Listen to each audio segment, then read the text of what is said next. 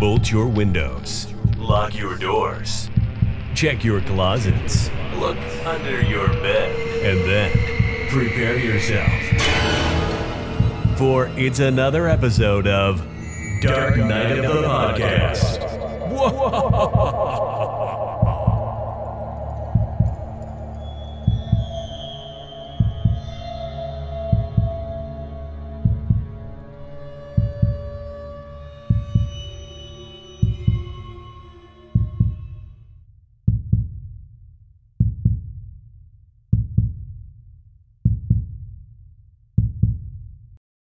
Roses are red, violets are blue. Dark Night of the podcast is fucking lusting for you, our listeners, our fans, those of you who've randomly, drunkenly stumbled upon us out of the blue. Welcome. We're lusting for you. It's Valentine's. it's Valentine's month here at Dark Night of the podcast, and we can't get enough of your supple, ample bodies. And we're thrilled to have you. And you know who else we're thrilled to have today? Other than Troy. Hi, Troy. Hi, Roger. How are you? You know, I am I'm fabulous. I'm Are you lustful?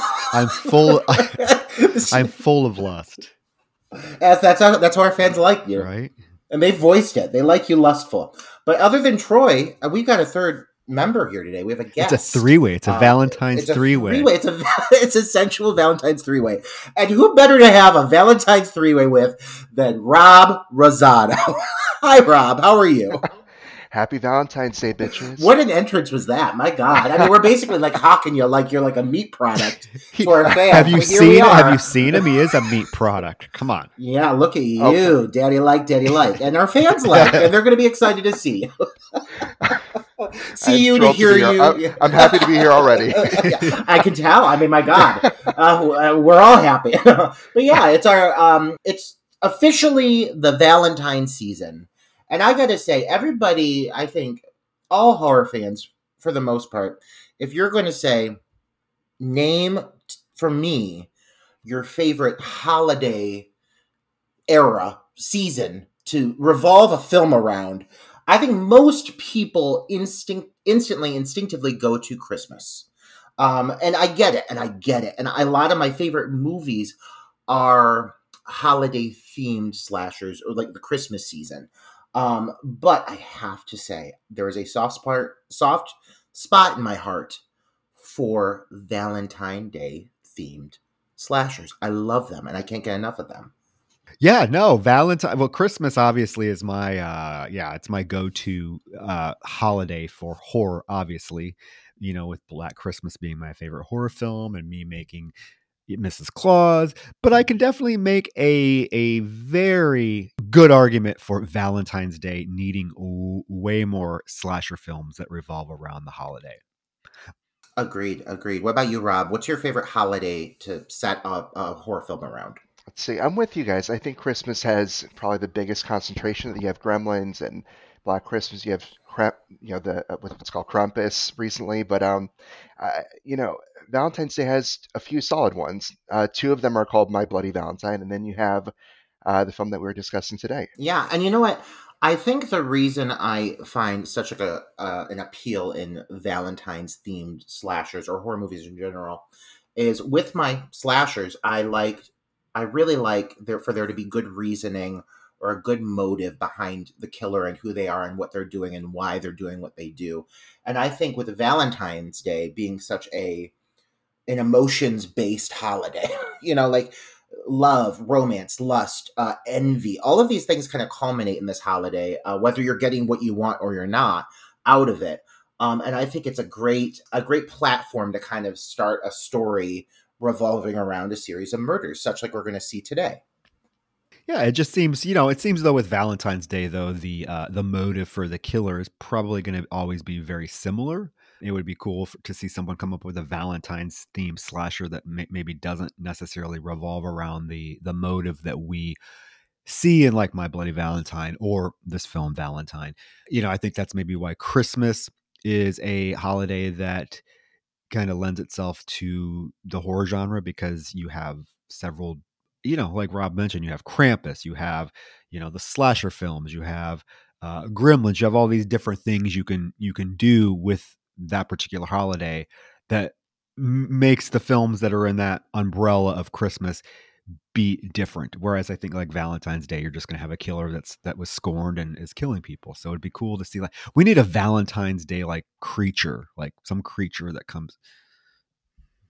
Well, yeah, and that's a point I was gonna going to say in regards to Christmas being so popular. Is with Christmas being as fantastical as it is. Yeah, I mean, honestly, like let's think about all of the characters that come out of Christmas: talking snowmen and reindeers and fucking old men that come down your chimneys. There's so much potential to like elaborate on that and build off of that and make it scary. You know, it's not restricted just to one thing. With Valentine Valentine's Day, it uh, it is like it's a it's a holiday based around emotion and love and what happens when you're not, you know, receiving or reciprocating the love that you desire that's how it does tend to fall into that kind of blueprint. I absolutely agree. I think that's why you don't see as many of them.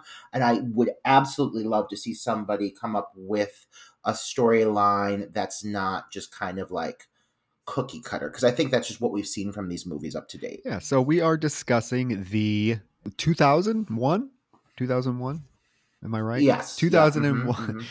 I knew that. 2001 slasher film Valentine directed by horror guru, I would say, because he's done several films in the horror genre. Jamie Blanks is probably his best known for Urban Legend. It's my favorite. It's my favorite of the era. I'm going to say it right now. Love it. Yeah, Robin. What, what are your thoughts on Urban Legend? Urban Legend. Oh my God. Well, let's see. Coming so shortly after Scream, it's got this wonderful kind of glossy you know picture quality, lots of it. But it, what sets it apart from Scream is that it's just so there's something operatic about that particular film. There's lightning crashing every second. The score is booming. There's a lot of heightened energy, um, and you know a lot of critics at the time, as well as Valentine, called Urban Legend kind of a Scream carbon copy. But I'd argue that there's not much of that meta humor that defines not just Scream but that entire franchise. Um, it's more, I think both of those are more akin to slashers of the 80s, where it's a very simple whodunit, you know, uh, costumed killer.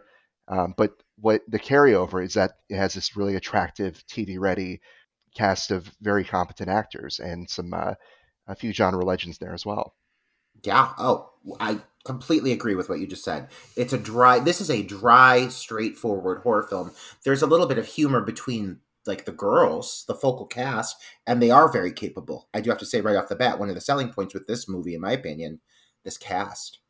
The cast is definitely a selling point for this film, particularly now. I mean, you look back on it and it, you know, you have Denise Richards, you have Marley Shelton, who has gained a kind of a, a new a, a, a, new following in the horror community because of her involvement in Scream 4 and the new Scream as Deputy Judy Hicks.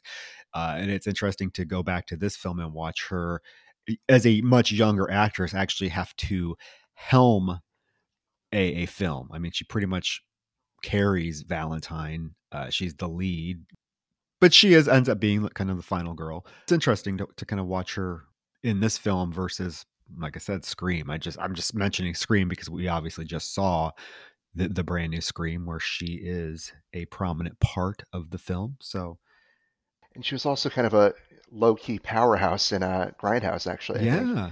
Um, you know, she was she was badass in that. But at the time of Valentine, you know, who was the the, the main draw, who was the big star? It was uh, Angel himself, uh, David Boreanaz. And honestly, he is right up there with the best of them in this film. I think he his presence in this movie elevates the material. I think he gives a really strong performance. I think they took a lot of the influence of the kind of character he was playing on Angel or within the Buffy universe, and they they injected that into these moments with him when he starts to become more ominous. He's so hulking. He's this really big, like kind of just like tower of a man, and I think a lot of like the shadow play and everything they use. Really, honestly, they took some tips from the show that made him so popular and they use it to his advantage um, another thing i really like about this film and i do have a few like specific notes about the film itself before we get into the actual storyline this movie i have to say first of all out of all the slashers of uh, of like the 90s for some reason i saw this one like right when it came out and it stuck with me i bought it on vhs I still own that same VHS. Like it's always held a place in my heart. Um, and I really um, hold it in high regard, even though I know it's not the best horror film, the best slasher ever made. There's something about this movie that draws me back, and every time I watch it, I enjoy the hell out of it. One thing I really admire about this movie is that you're looking at this cast, super attractive, sexy cast. But you know what? I admire the fact that this movie never depends on overly sexualizing these women or anybody And. I mean, there's no nudity. You're not having any of these girls go f- topless or anything. There's a jacuzzi scene, but honestly, the jacuzzi sequence with Denise Richards is one of the best parts of the movie, and she's never treated like a piece of meat. I mean, she is when she's what happens to her, but she's she's sexy. but it, none of it feels like gratuitous. You look at some of these other films. You know, we've reviewed a lot of movies, tons of gratuitous nudity, oozing sexuality for unnecessary reasons. This cast is just sexy, just naturally sexy, and it makes the movie sexy. I would agree with that. I think to a person, they all inject not only their kind of their thespian skills, but just a lot of personality into what could be, in the wrong hands, very cookie cutter kind of uh, characters. But there's just enough detail in the script for them to work with. You know, Jessica Cauffiel, Katherine Heigl, who only has a who is basically the Drew Barrymore of this film. Uh, David Boreanaz has a surprising amount of ambiguity in his character to work with, and uh, you know, Marley Shelton had a f- fantastic starring, you know, ultimately a final girl role in this one. Um, and Denise Richards, it, upon looking at it again, to your point, is a huge surprise in this one. How she never, um, she makes Paige very unapologetically sexy, but not someone who is going to be objectified in that way by the filmmaker or by anyone else. Yeah, and because though this movie is slightly dated in some of the elements, overall, I'm surprised at how much like so many elements of it do hold up. I think part of that is due to the writing and making these women kind of strong, independent women. Like you know, one one of them is not independent. One needs a relationship, but they explore that. But for the majority of these girls, when these guys and like listen, the guys in this movie, they're all pigs. Every man in this movie is a pig. When any of these women experience something where these guys kind of you know mistreat them the girls don't put up with it. They don't really deal with it. They're strong women. Yeah it's interesting how um you know what sets this one apart is that they're not in high school they're not in college. These are adult working women. And as such they're all going through different shades of adulthood. You know in, in with dorothy's case she's still holding on to that piece of herself that was in what was it, elementary school in just that insecurity that has carried over um, and that is a defining aspect of her character. And it's looking back at it now, surprisingly powerful in a sense. Yeah, lots of themes. I agree with that. But yeah, so let's let's get into the film. First of all, we want to Robbie. We we didn't really give you uh, let you have a proper introduction, right?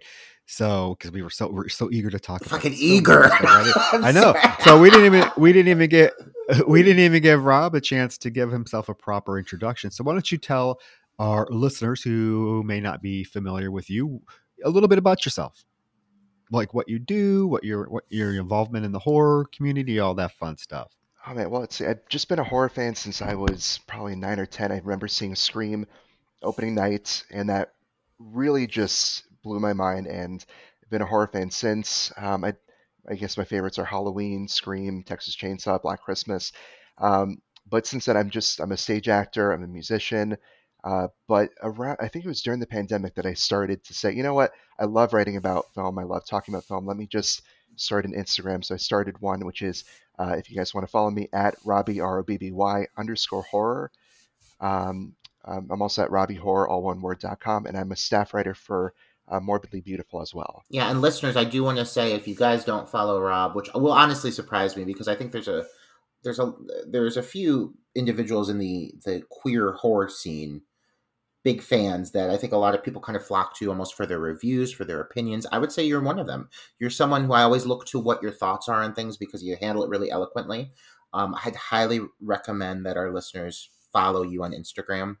Um, because I think you post some great material and great thoughts and opinions. I also have to say that you recently posted a single, or like you're venturing into music. Like, is this new? Is this recent? Because I, I gotta say, I listened to the single. I was like, well, I, I'm going to be talking to him today, and I was very surprised. Like you almost made it seem like it's like a fun little thing we're doing, and like it actually sounds really great. Like not just because you're on my show, like honestly, seriously, I listened straight through to the whole thing that you had posted. Oh, thank you so much. I appreciate that. Now, um, that was something that my one of my good friends and I we had lost touch for about 10 years. We knew each other in college, and then during the pandemic, as a lot of people did, we kind of reconnected. And you know, I think it was last January, he was saying, Rob, let's write a song together. You love songwriting, you love singing and stuff. Let's do something because he's a musician and a producer in his own right. And I said, I, I don't, I don't, you know, I'm not. That's not really my thing. I don't know if I can do it. And he badgered me for about six months until I eventually said, All right, fuck it. Let's just sit down at a piano and just let's try to write something. It sounds great. And then, thank you. And I pre- eh, we wrote it over the course of a couple months, uh, in very few in person uh, sessions, but mostly uh, you know, through Zoom and whatnot. And then we started recording. We had some great musicians on it, and I'm just I'm really proud of it. Um, if you guys want, uh, it's at Mister so Mr underscore official music. That's uh, my friend Maxwell and I's kind of music venture, and we're already writing the next one.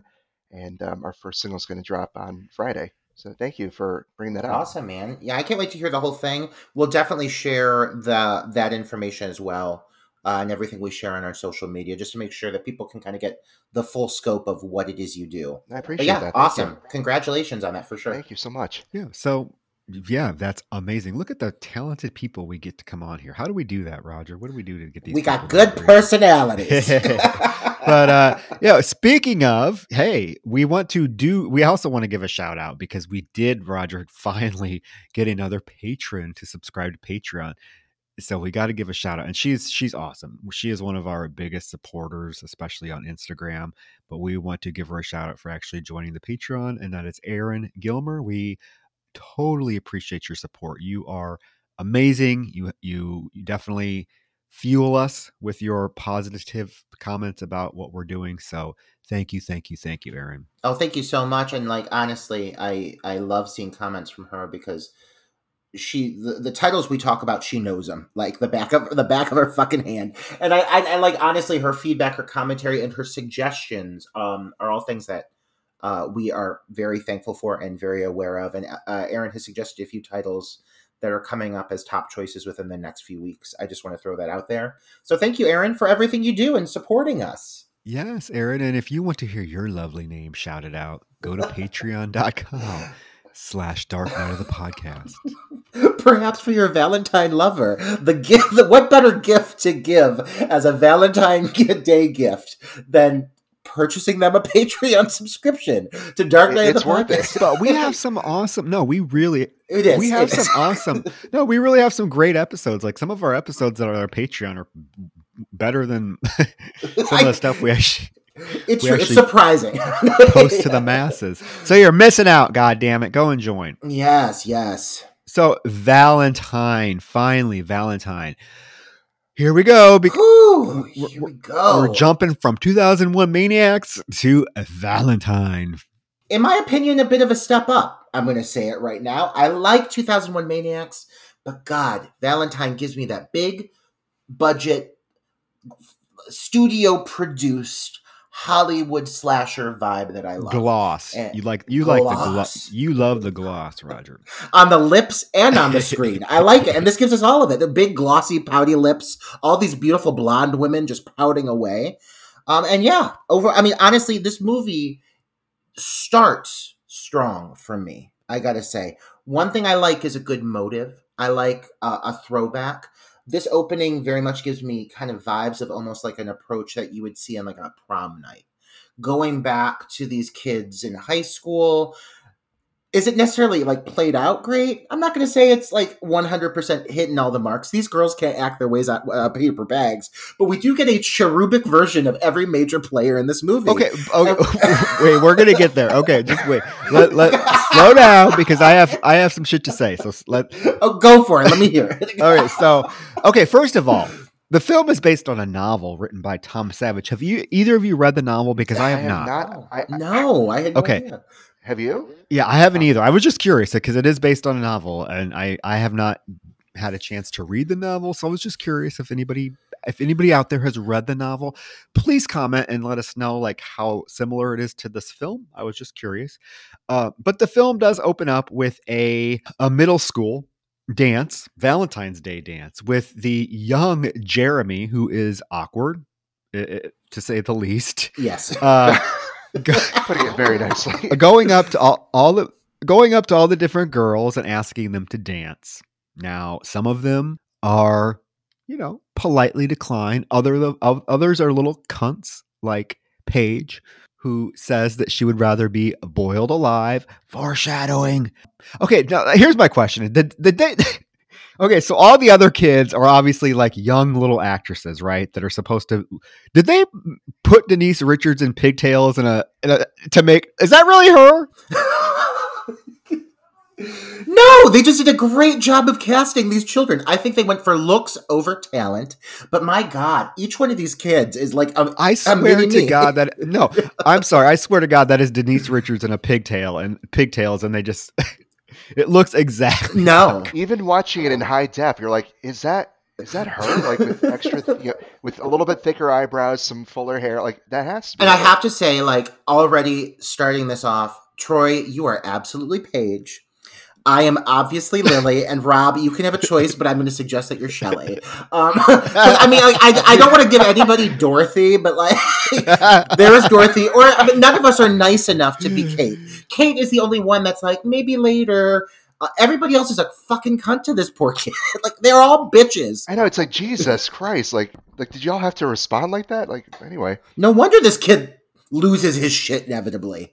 Yeah, because they are, and he he's. I mean, bless his heart, he's he just wants to dance. Like what? But again, we all grew up in in a time period where this actually seems very true to life, right? I mean, this is not an exaggeration. I you know, this shit happened. Um, it probably still happens, just not to the extent because of the whole bullying awareness you know movement that has happened in the last 10 years but this was very commonplace i mean that's why uh, valentine's day you know to some is a kind of a shitty shitty time of year Yeah. because if you don't have Yeah. if you kind of are like a jeremy you don't have anybody it's going to be depressing but yeah these little these little girls totally shut him down and he goes to dorothy who i'm sorry the whole film they are making a big deal about how fat she was right this looks like a normal a normal sized little girl to me i mean they're making her sound like she's a fucking elephant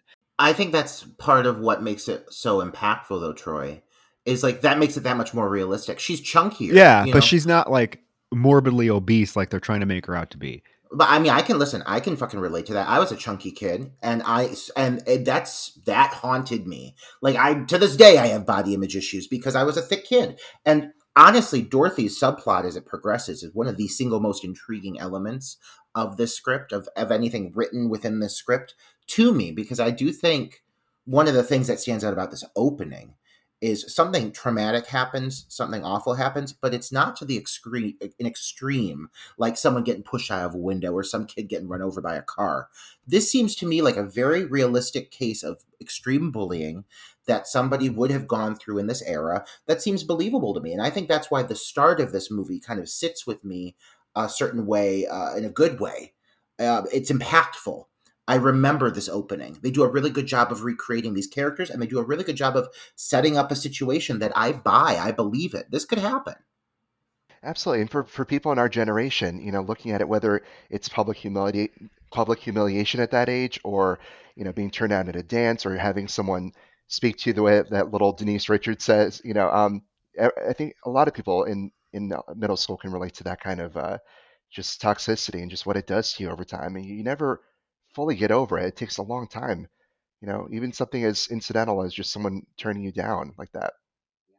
But he does he does convince Paige to to dance with him because she's by herself because she is the chunky kid that nobody wants to talk to. Uh, but they Dorothy. Dorothy, I'm sorry, I'm Paige. What am I doing? okay. I know you are Paige. Dorothy.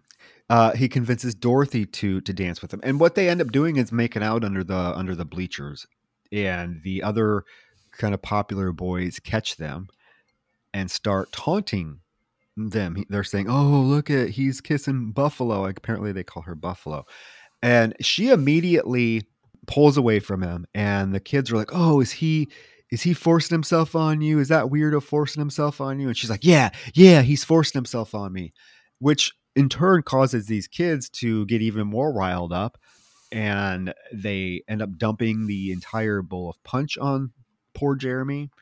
And this is kind of the first glimpse we get of a, a of an image that carries through the entire film, and that's of his nosebleed. Uh, apparently, when he gets worked up um, or is put under a lot of stress, his nose starts bleeding. Right? They dump the punch on him, his his nose bleeds, and then they drag the poor kid out, pull his pants off, and beat the shit out of him right there at the dance with no teachers around. There is not one adult in this entire dance. Yeah, it ends on a very like open-ended note. Like basically you, you don't really know what happened to the kid. Eventually you get more information on him as time goes on, but it, it kind of just ends on that note of, of, of him getting his ass kicked in nothing but his underwear.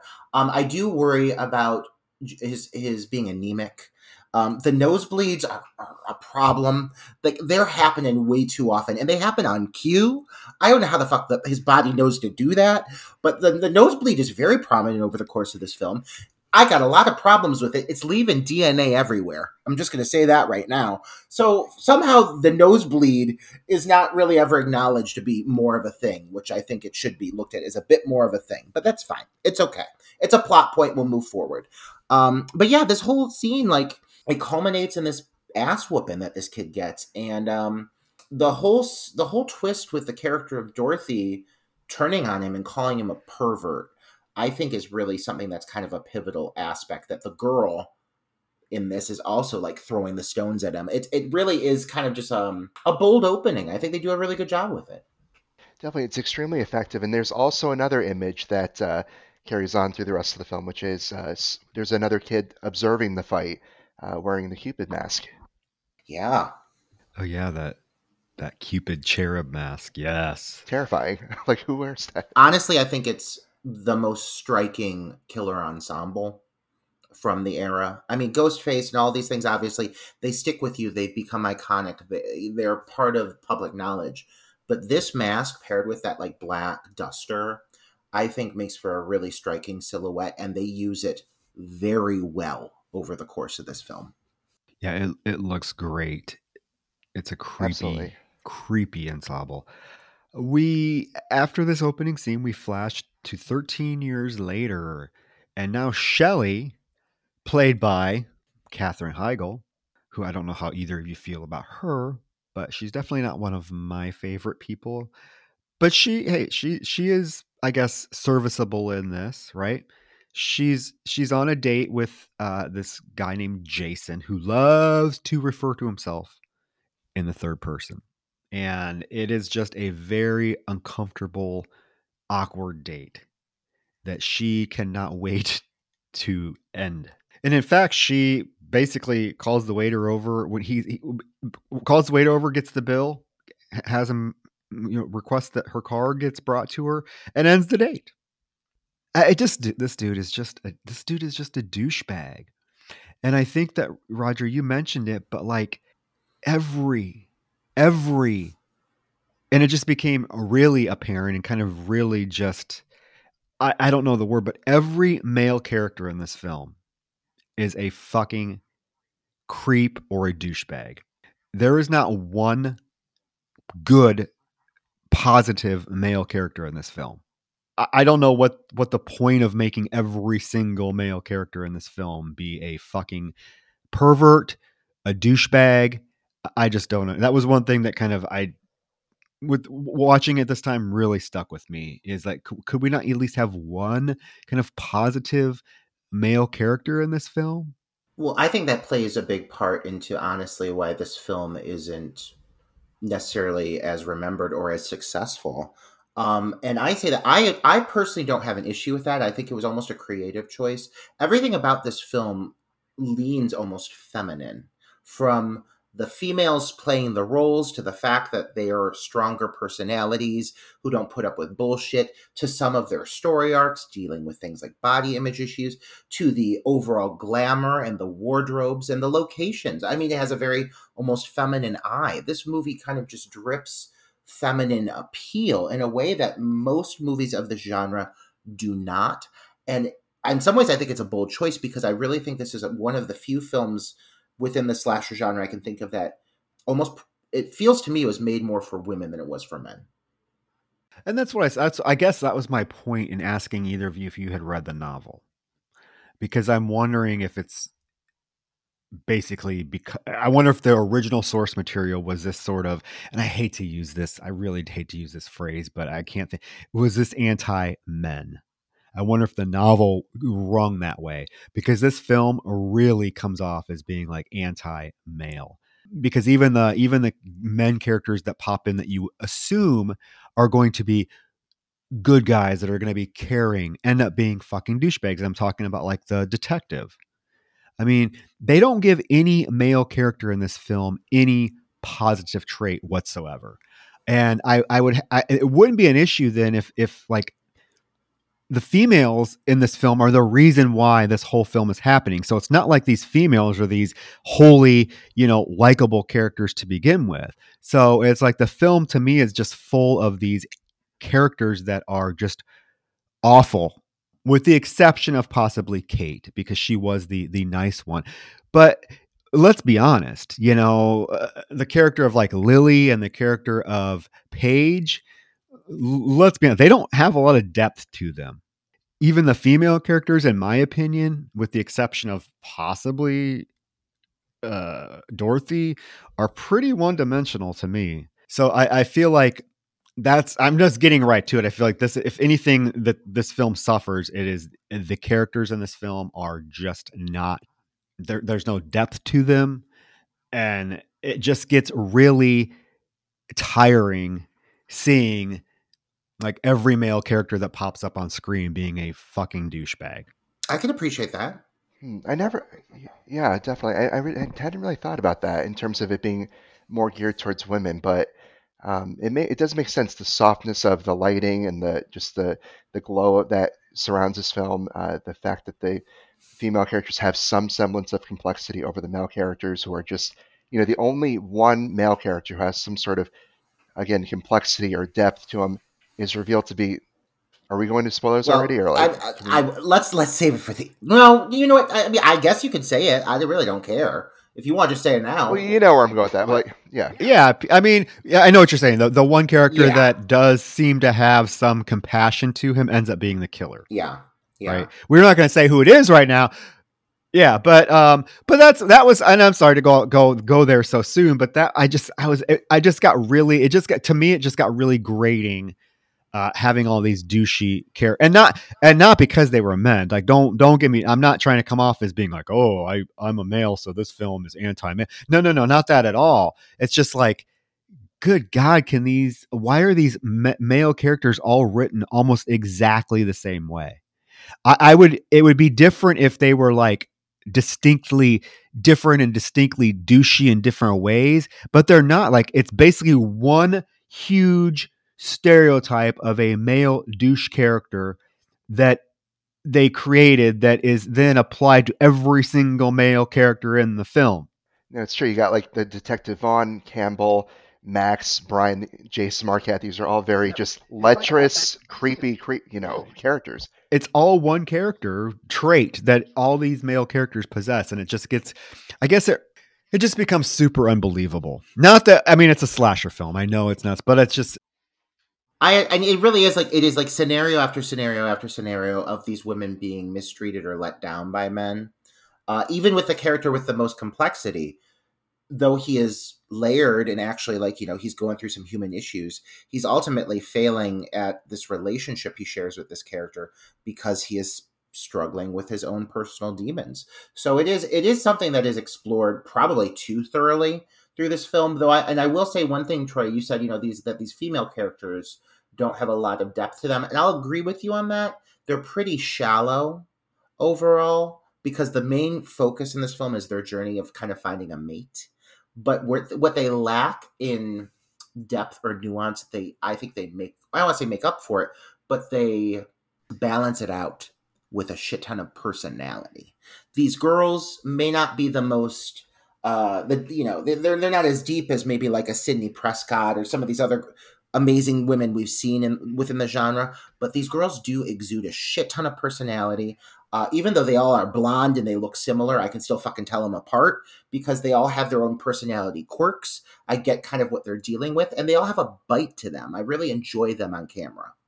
I was going to say the same thing. It's like, regardless of what the script gives them, the actresses, uh, including Katherine Heigl, who again has just, you know, I wish she had a little bit more screen time, but um, any sort of depth or complexity or you know, Roger, to your point, personality is from the actresses. They're they're they're all uniformly very strong in this one, um, and it helps to, if not recover, it helps compensate for the lack of nuance, you know, on the on paper.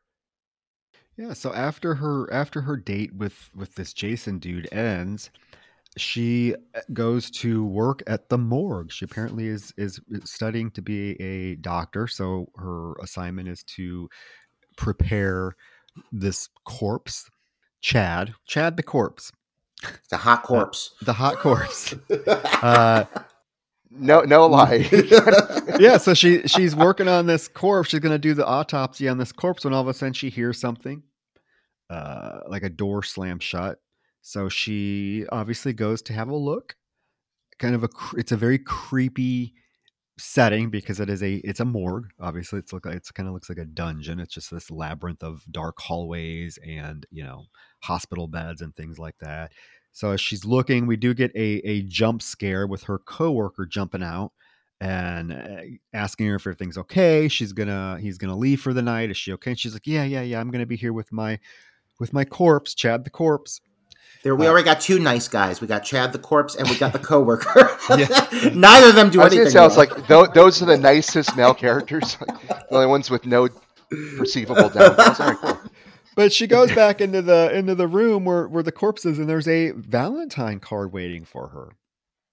The whole gist of the Valentine's card is it's something like you know I can't remember the, the beginning of it, but I know it ends with saying that she is going to bleed from her neck. Now, that's creepy. I would probably leave, but instead mm. she goes back to the corpse, Chad, and she's going to cut him open as she sees his stomach move. He's breathing. Let's pause here because I already got a few things I need to bring up. First of all, I love a good morgue scene. Give me a morgue. It sets the mood. Already we're in it to win it.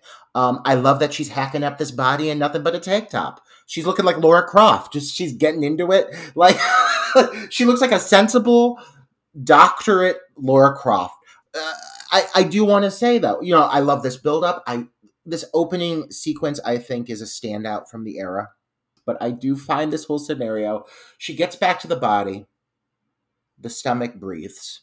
She panics. She she backs up. She knocks open a closet, and Chad the corpse falls out and startles her. She looks back.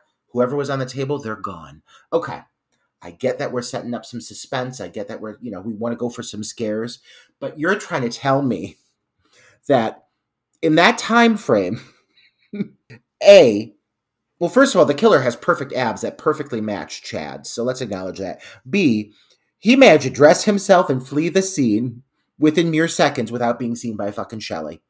I don't I don't buy it. I'll go with it, but it's a, it's really stretching the imagination already yeah, we're, we're 10 minutes in. It's ours. Like, like you don't want it within 10 minutes to be like, wait a minute, how did that happen? Like, in, imagine if she had turned and seen uh, whoever it turns out to be kind of running away just stark naked. You'd be like, what the hell's going yes. on? Yes. she, what if she didn't react that how way? yeah. possible? well, uh, but how did he also know that he she wasn't just going to start cutting into him without hesitating? Yeah, that's true. He's under a blanket. How is he supposed to see what's going on? He doesn't know where that scalpel's going to go. You know, I mean, this whole yeah, this whole thing just he was he's trusting that she's going to take her time and then see him breathe. Like dude, she could have just shoved the fucking scalpel right into your stomach. Like the whole the whole scenario. It's, yeah, it's it's, it's a shocking moment, but for all the wrong reasons. You're like, wait, none of that makes any sense, but here we are. Right. But I do feel that one of this one of the pitfalls of this film is there are occasionally times where it goes for style over substance. Um, it would rather go for the visual of the effect over the plausibility of that moment actually occurring and the realism behind it. But it's okay. I can stretch my imagination. It's a fucking slasher called Valentine about a killer Cupid. Okay, we'll we'll roll with it. But uh, and I have to say, I, though that is one of my issues, I do love the delicate touch of those beautiful red envelopes they receive. I love that they all receive these little cards. You know, I like my movies to have little like kind of token aspects or little little things that they can claim as like that's specific to that movie. Each, you know, Scream's got the phone calls. All of these slashers, they kind of have their little token thing they do to like mark their presence or when they're targeting somebody. And I love that he sends out these like beautiful, elegant valentines that actually are quite morbid. And when you pull the lever or whatever, it reveals like a gruesome effect. I think it's really well thought out. I don't know where he fucking got them. Is he making them himself? Hallmark. I was going to ask the same thing. I was like, they're awfully elaborate and very well done, but where did he get? And also to that end, um, I, I remember even before seeing the film, one of the marketing things was on the WB website. They had you can send you know whoever you wanted their own kind of morbid digital card. Do you guys remember that? It was amazing. I sent them to like I, I think everyone that I knew. That's amazing. I had That's no awesome. idea that that actually happened. It's- You Oh, yeah. sent people Valentine's Day saying you were going to cut Yeah, their there, throat. it was like flashcards, you know, or not not flashcards. It was like uh, what, what, what do you call them? Is it Flash that like that outdated kind of oh yeah, thing? the f- Oh yeah, Yeah, yeah. yeah. yeah. Mhm. So I think you can kind of pick a customized template or whatnot. Uh, anyway, that that for whatever reason it That's- just popped in my head. That's the kind of marketing I need for my movies. I want interactive fucking marketing. Absolutely. It's kind of like the equivalent of like going to a stab viewing and getting a ghost face mask. Give me things that I can hold, things I can touch, or things that I can digitally send to people. I'll do it. I'll absolutely do it. So at this point, we know we know Shelley's locked in. We've learned this.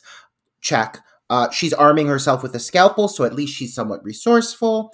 Um, and she's starting to like slowly move towards the exit because the door's open. As she's moving towards the door, this pair of arms reaches out from behind one of the sheets and grabs her.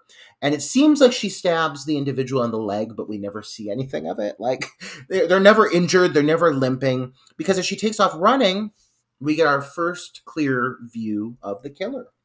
And like we said, he makes for a really striking visual. The the mask, which is this very like pristine, almost like porcelain baby face mask. It's a cupid mask with this like really like effective structured black coat. It just looks really great. It's a great combination.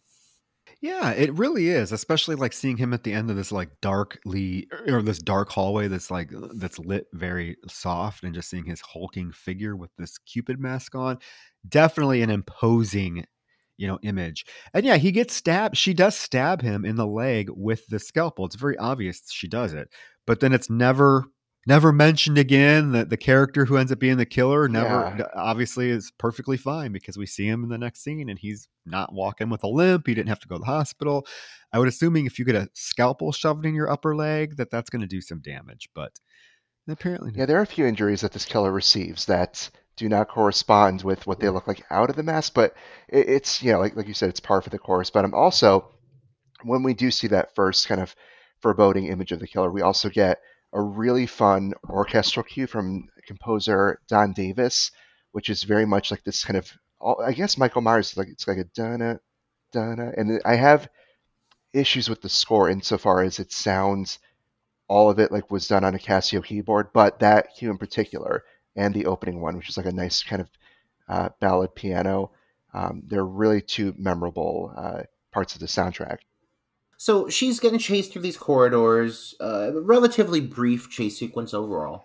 Um, mostly because we devoted most of her time on camera to her date sequence. We do get a nice little chase that uh, leads her into basically the room where it seems a, a bunch of the bodies are being stored and they're all zipped up in black body bags.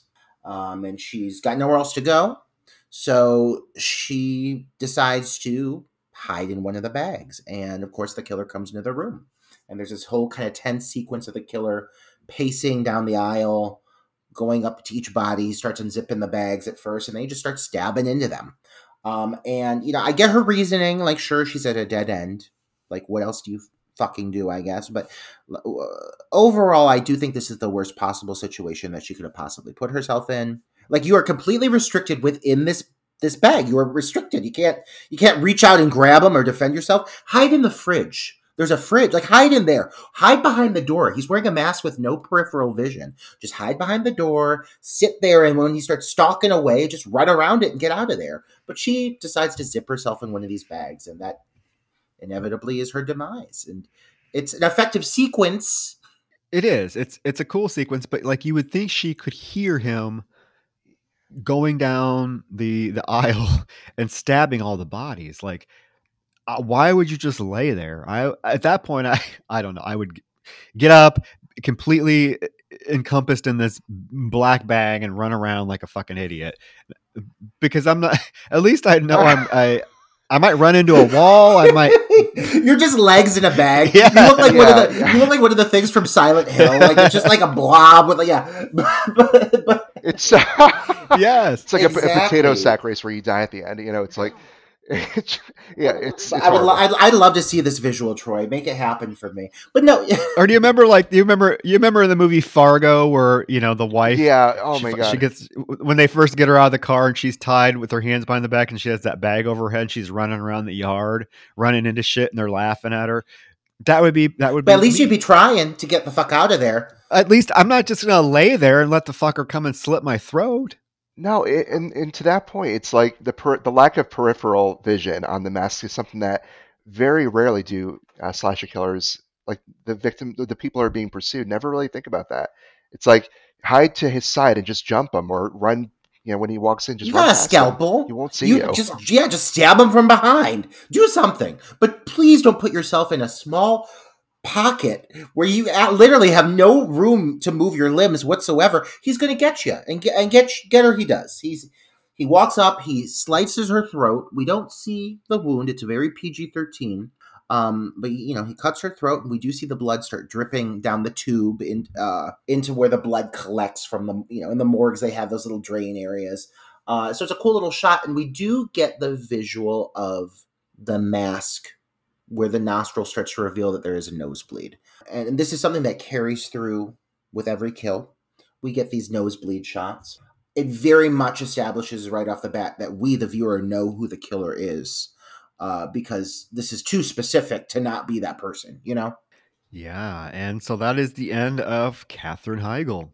Just a taste, a taste of Katherine Heigl. Just well, appa- apparently, I don't know. I don't know if I'm wrong, but apparently she doesn't really acknowledge this film. So, eh. That doesn't surprise me, yeah, she seems like given what we know about her her, her personal taste in film. Uh, Yeah, Kevin Heigl can go fuck herself because this movie is this movie is phenomenal, and I'm gonna say it. I'll say it to her face. Go fuck yourself, Kevin Heigl. is one of the, it is one of the best films in her In her repertoire. filmography, Well, Let's it's- be real. I mean, come on. It's not like she's done like Oscar caliber films for her not to to acknowledge this, but she'll. I mean, yeah. she got knocked up. She's a solid actress. Yeah. but yeah, so Katherine Heigl is dead. Roger, when you do our Instagram post, be sure to say "fuck you" at At Katherine Heigl. and- Let's and let's make sure she knows it. Let's make sure she knows it. Come find me, Katherine Heigl. you want you want to come for Valentine? I'll come for your face, Katherine Heigl. But anyway, so Katherine Heigl is dead. The Munchkins rejoice, uh, and we're moving on. And we're moving on. And um, Denise Richards, we see her. She's got some great fucking hair. Uh, Marley Shelton with those massive doe eyes, like saucers, uh, reflecting pools of light. Her eyes are so big. I love them. Uh, right off the bat, the first thing they're discussing issues with their exes, uh, and it's very quickly brought up that Kate's latest ex, Adam, has a drinking problem. I mean, they put it right out there, right on the table. Like first thing, you know that the guy she's been seeing is an alcoholic. And what what is and what are they? What is their remedy for for their relationship troubles? It's to go to a speed dating session, where for the course of what three minutes we get introduced to a string of just douchey douchey guys, one right after. This turbo dating is is a mess. it's a mess. It's a mess for all involved, really. But like, it, it's uh, one of my favorite scenes in the movie. Actually, I think it's hysterical. I agree. A little, I- little I- bit of a trifle of a scene, but it's uh, it's amusing. Yeah, yeah. It, it it's extremely entertaining, and and it, it's one of those things like you. I've never even put myself into a position where I would ever attend a speed dating because even without seeing this movie, this is how I imagine it going. But from the people I know who have done a speed dating scenario, this is exactly what you should Yeah. expect. I mean, I don't know what the whole I so you you go and you talk to someone for 30 seconds and you're supposed to be able to determine whether you want to continue to see them or not. I don't know. But these guys that she meet that they meet, like I said, are all just either weirdos or total douches, right? Culminating with fucking Brian. You know what I find mind boggling about this movie is even the guys that they've cast in this film who are not supposed to come off as douchebags right away still have an undeniably douchey aspect to them. Like even before they reveal the great douchebag reveal, because Brian, of course, ends up being a douchebag. We learn later. He's still first glance. I'm like, this guy's a fucking douchebag. They cast some very unsavory, undesirable men in this film. He looks like a dude. he does. He looks completely. He looks like a total douchebag. Yeah.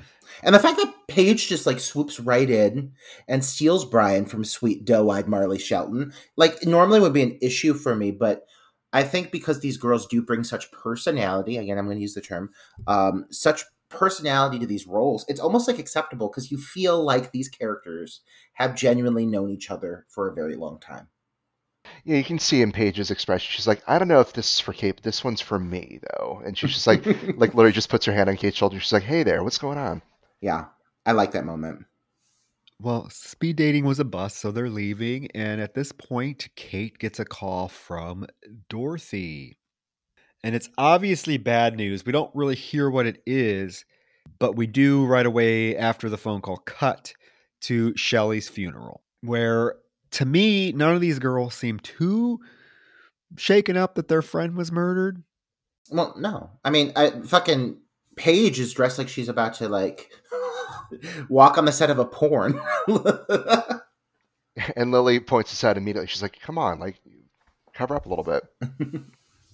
Yeah, so at this point, we are introduced to the rest of the cast. We get Lily, we get Dorothy, played by Jessica Capshaw, Kate Capshaw's daughter, uh, and we get Adam.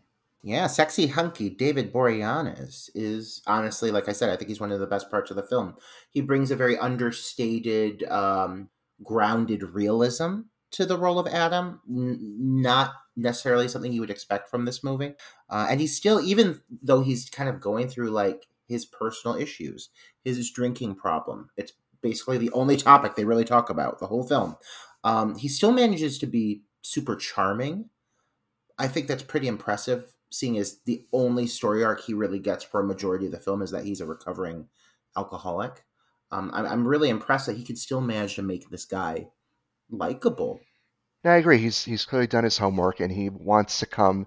Uh, you know, I think I'm not sure if this is one of his probably his first major film role, right? Like in terms of uh, like studio pictures and stuff after Angel. Um, so he really came prepared to deliver something that was um, as complex as possible. And um, I think even in hindsight, watching the film again, there's tons of little looks and nuances to what he's doing that are that just I didn't pick up on it. Um, you know, I, I first saw this film in high school, and looking back at it now, I'm even more impressed with his work in particular, uh, and Jessica Capshaw. Detective Vaughn is also at this funeral, and he wants to question the girls. gives them his gives them his card. Says, "Hey, call me if you remember anything." And he sort of becomes a recurring character throughout the film. Um, after the funeral, Dorothy goes home to her beautiful mansion that she lives in with her father. This fucking mansion. Oh my god. Yeah. Jesus Christ. It's beautiful. And this is when she uh, gets the infamous Valentine's card that has the when she opens it up, it says roses are red, violets are blue. They'll need dental records to identify you. I would love to get that card. Like I would get that. I'd be like, somebody really knows me. I would be extremely. I know. I'd be like the keys to my heart. Oh my god, nobody would ever think to send me that, which is a shame. But uh, I love that in the scene. Most of the scenes with Dorothy in general, I think, are some of the best handled moments in the film. This scene specifically, you get quite a lot of backstory on Dorothy real quick. Um, you're introduced to her father, and you're introduced to his wife, her stepmother, Kim, who is I mean I'm assuming younger than Dorothy. Like I really think this girl is maybe two years younger than Dorothy is at this point.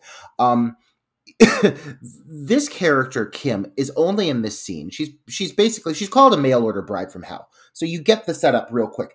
But God, I was wishing and praying for this bitch to die. You never get a taste of her again. But like, I really wanted this broad to get killed on camera. Oh, she is screaming for like a, an extended chase, or, or even like the uh, well, there's another character who experiences a fate that one would have wished for this character. Oh yeah, I know you're talking about. Yeah, yeah, but poor, poor Kim. We need justice for Kim. She definitely needed a bigger role because she goes head to head with with Dorothy.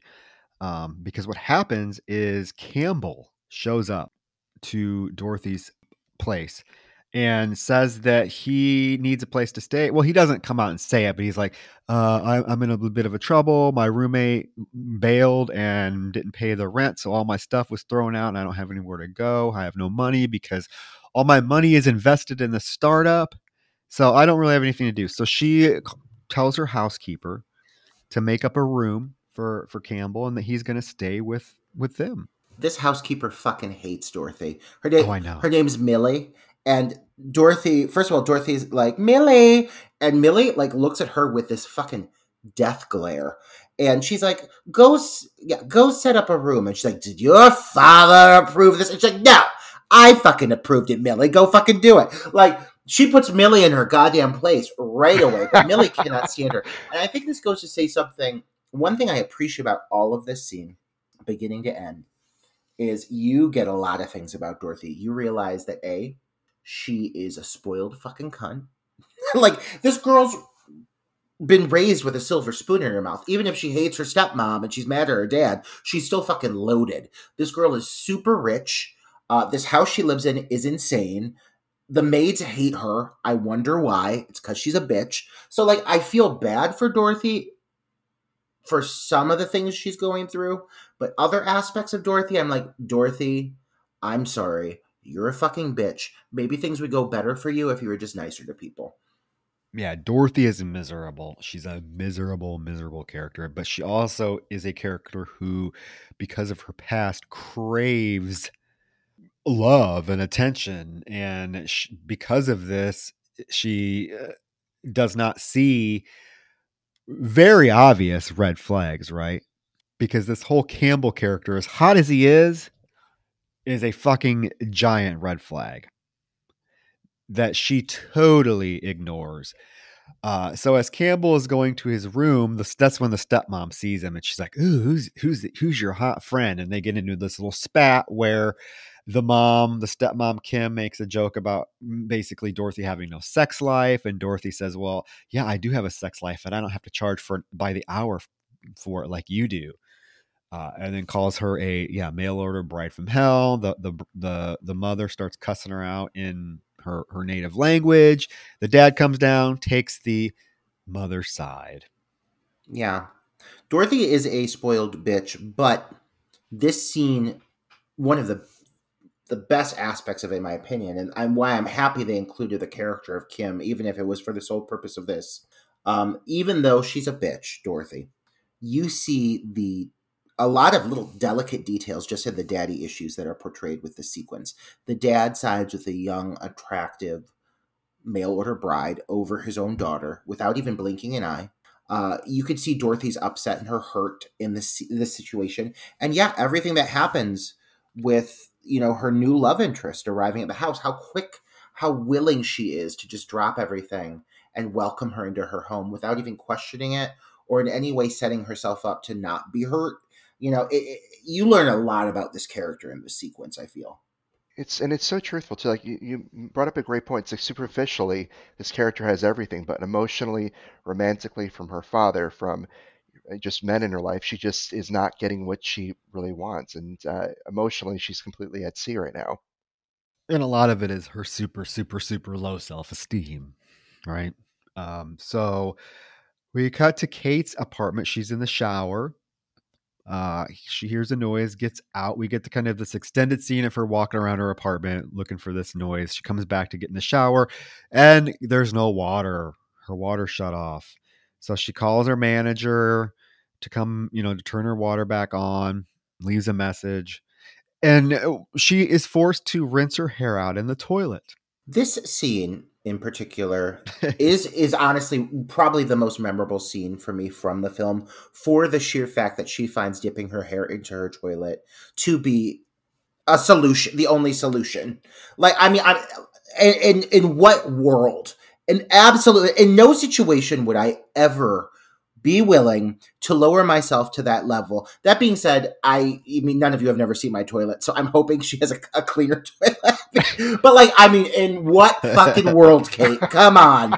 But that uh, that aside, I love like the build up here, and even like again some of the little details the noises she's hearing it's the pipes all these little things like you have these real kind of simple natural explanations for certain moments like the things they're hearing why certain things are happening why certain things are like occurring the way that they do. Um, they do a really great job with some of these buildups to make things feel very like i don't know not intimidating at first and then like she gets out into the hallway she sees the elevator doors ajar as she gets closer she sees the mask and what a perfect like introduction for this mask to come back into her life i really love this moment i think it really well sets the tone for what's about to come I would agree with that. And there's more so than any other slasher I can think of. There's a lot of, you know, I think almost every character at some point goes down a hallway or, you know, around the apartment or in a basement or something. Just long, slow, deliberate walks with like the piano in the background. But this one is one of the more uh, effective ones for the, for the, all those reasons. Mm-hmm. Yeah, Yeah, I like the fact that I like the fact that the mask is preventing the elevator door from closing. So all you hear you hear the elevator door trying to close and that kind of dinging, the ding, ding, ding as it's trying to close and she's walking slowly towards it. We're, we're, we're we as the audience is like, what, what in the world's going on? But we see it's the cherub mask, the that is s- there blocking the elevator. She picks it up, and of course, her neighbor comes out, who is big fucking surprise, another fucking weird douchebag right from the back. what what the fuck is with the caliber of men that these women manage to attract i mean gary gary who rhymes everything like that is the that is what this guy has going for him Bless everything heart. he says to kate rhymes with kate. But they're all also they all manage to be offensive like you look great kate. You want to be my mate kate? And then she's like you're scary gary. Like i mean but it is literally that's all this guy has. He rhymes shit which makes him seem very cuckoo bananas. And uh, there's nothing more to describe him well other than what he gets into in a few scenes. And that's all this guy has on camera. Like literally he's just there to be deplorable Oh, he's awful. And as she's walking away, she's like, he's like, You're my fate, Kate. And it's also it's at this point where you start to realize with um, Campbell now Gary uh, and Adam as well. You're starting to realize, wait, any one of these guys, they're all built in a similar fashion. They all could feasibly be Jeremy, and that continues on. Um, I don't. Did anyone at any point suspect Detective Vaughn as well? you know what man i gotta i've got to say this completely completely agree with what you're saying troy based off of what you said earlier with with the the fact that all of the men are douchebags in this does feel unrealistic i agree however what i also have to say about this film is for for being a situation where you basically know who the killer is you know you know it's jeremy his nose is fucking bleeding 24-7 so like it's gotta be that individual but that aside, we don't necessarily know what he looks like, if he's had plastic surgery. They bring this up. This movie provides an uncanny amount of red herrings that surpasses any other film I've ever seen. I get it. I get it. I get I get the fact that maybe that's why they made all of the male characters douchey weirdo assholes, uh, is because they wanted to give red herrings. I'm saying this from me. I don't know. I think though it's very obvious who the killer is. well, but I agree on that, Troy, but I also have to give them credit. The fact that they'd still try Yeah. that hard. They they tried. They tried. They didn't succeed because I think it's very obvious. I mean, he just happens to be at all the places where these people are being killed, right down to the point where the one time when uh, we'll get there. But I, I don't think. I mean, I yes, they tried to make red herrings, and I guess if you're not paying attention and you're just casually watching the movie, it might come to a surprise. It might come as a surprise when the killer is revealed. But I think it's super obvious. It's but yeah, it's sort of like Billy with in Scream how right from the beginning you're immediately suspecting him, and the film does everything but point a neon sign him saying it's him. But Roger, to your point, they do a really good job of well, I don't know if it's a great job, but like they do they put in the efforts to point the fingers in multiple directions and through the course of just how the plot unfolds really makes you question yourself at a, at a few key points. You know, I got to say that I was watching recently, and this just ties in. It's a perfect note. I was watching a, um, a spoiler-filled review for the latest Scream, and the one of the points that this guy brought up in this video was the occasional, but often avoided, but occasional plot twist of the movie going with the the known killer going with the killer that you suspected from day one. He used Terror Train as an ex- or um, I'm sorry, um, which is which is the the one with the New Year's Eve party on the train. Terror Train. It is yeah. Terror Train. Okay, That's good. Terror Train. Yeah. No, Yeah. yeah. So he used Terror Train as the example of you basically you know in your gut who the killer is, but they still go through all of the steps of like masking the individual, giving you reason to suspect it could be somebody else, only for in the finale it is revealed you were right all along. Like you were correct the entire time. What this movie does do, and I give them credit for it, it's not even totally necessary. They didn't need to do this. They could have just honestly, they could have just told us who the fucking killer was from day one and we're just watching a bunch of chicks get killed off who have no idea. The fact that they threw out as many red herrings as they did for the sake of story and like twists and turns, only for that to be the outcome. I mean, again, I give them credit. They they gave me a wild ride. you know, like if it could have turned out to be any of these fuckers. It just happened to be the one I suspected from the beginning. It's the known killer. Yeah. Yeah. So uh, Paige and Lily are back at their place watching tapes of apparently Lily has is having men send her tapes, like dating tapes. I don't know. The the doorbell rings, there's nobody there, but there is a box of there's a Valentine, a box of chocolates for for Paige or for Lily, sorry. And with a Valentine for and she opens it up and it's ah, again it's something that ends with savor the taste, you are what you eat and we see the initials uh, the card is signed with the initials jm so she takes a chocolate out of the the valentine box and and takes a bite of it and it's full of fucking maggots Blech. This moment is fucking disgusting. Blech. Th- This this fucking killer is working overtime. again- I mean, I got to give him credit. How? How this did you- killer is Oh, huh. always in the right place, and he's always there at the right fucking it's time. really elaborate. Um, I gotta acknowledge how desperate are these fucking women? Like, v- uh, video dating is this even a thing that happened at some point? Do people do this video dating? it it was a, it was a thing. My dad met his uh his his well my, Oh, my stepmom. okay. Well, now I feel But, horrible. uh, it's it's very obviously very uh, no no, uh, no no no no it's it's very outdated and I I just not how these, I would. These women are stunningly beautiful, and all they're digging up are just, god damn, the, the lowest of lows. But whatever. I mean, Lance doesn't seem too bad, but he seems very pure and very Christianly, yeah, very very innocent. blasé, if you will. Yeah, Um, you can see Lily kind of falling asleep during that one. yeah, but I, I I do think that even though it is, this movie has a heightened reality, beginning to end. I mean, it's telling a really fun story, but it's always just a pinch unrealistic.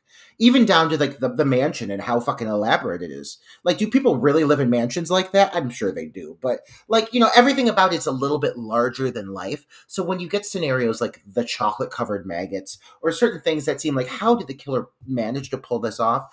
I can still like consider it palatable because everything does feel like it has this hint of gloss, this larger than life element. Do you know it all do you know what this movie also has a lot of Chocolates, men with Oh. cho- well that men with the initials jm a ton of them. What are the chances? How many? yeah. What are the? Yeah, exactly. Well, how many fucking people do you know? Can you can you think of one person right now that you know that has the initials JM? I can't. But yeah, in this film, every fucking male they run into, his initials is JM. Because they're thinking, they're trying to sit there and think about who who they know with the initials JM. So they're going through all these guys, and and Paige jokingly mentions Jeremy Melton which Lily is like, "Oh my god, I haven't thought about him for years. Whatever happened to him?" And she's like, "I don't, I don't know, you know, but um, you know, we were so awful to him." and they're like, "Oh yeah, there's no way it could be him." Uh, and then we cut to the th- that evening. They are at some like art event. This fucking art show is this the single most like turn of the millennium nonsense I have ever seen in my life. Just people's mouths. Oh my god. just mouths on screens. Like licking lips and teeth. And Bad like, what the hell's teeth. Oh, collarbones. Just Yeah. people's collarbones on screens. It's hosted by Max, who oh, oh my god. is can, can we is Max a nice guy? Is he a great? No, he's a fucking douchebag. He's lovely. Oh, oh my yeah. And what the fuck is Jason doing at this goddamn thing? J- That's my like upon rewatch. That's my biggest question. What is he doing there? Why is he smiling at the girls and then looking ominous and then kind of shifting off? Yeah, What- what there's is that? nothing like. It's not like he looks up and sees Detective Vaughn and runs away. He just all of a sudden like gets weird and he like slinks into the background. I don't know. Maybe they're desperately trying to make Jason like a legitimate red herring, but he just reads very socially uncomfortable. Yeah, like at that point, the only feasible one that it could be is is perhaps him. He's the most obvious one. He does resemble uh, the young Jeremy Melton that we've seen already, probably the most. Um, but yeah, out of all the plot contrivances in this film, that's the one scene where I'm just like, what is what was that about? Like, but um, it's not supposed to make sense. Well, and then on top of that, the girls are like, "Look what we have here," and like, I'm sorry, this guy, beyond the things he says being creepy, like he just exudes creepiness. This guy doesn't look stable. He's got crazy wild eyes, and like he looks at women like they're pieces of meat, and like you know, Paige is just like, "Look at this guy. What are you doing over there? Come on over here!" Like trying to lure him over.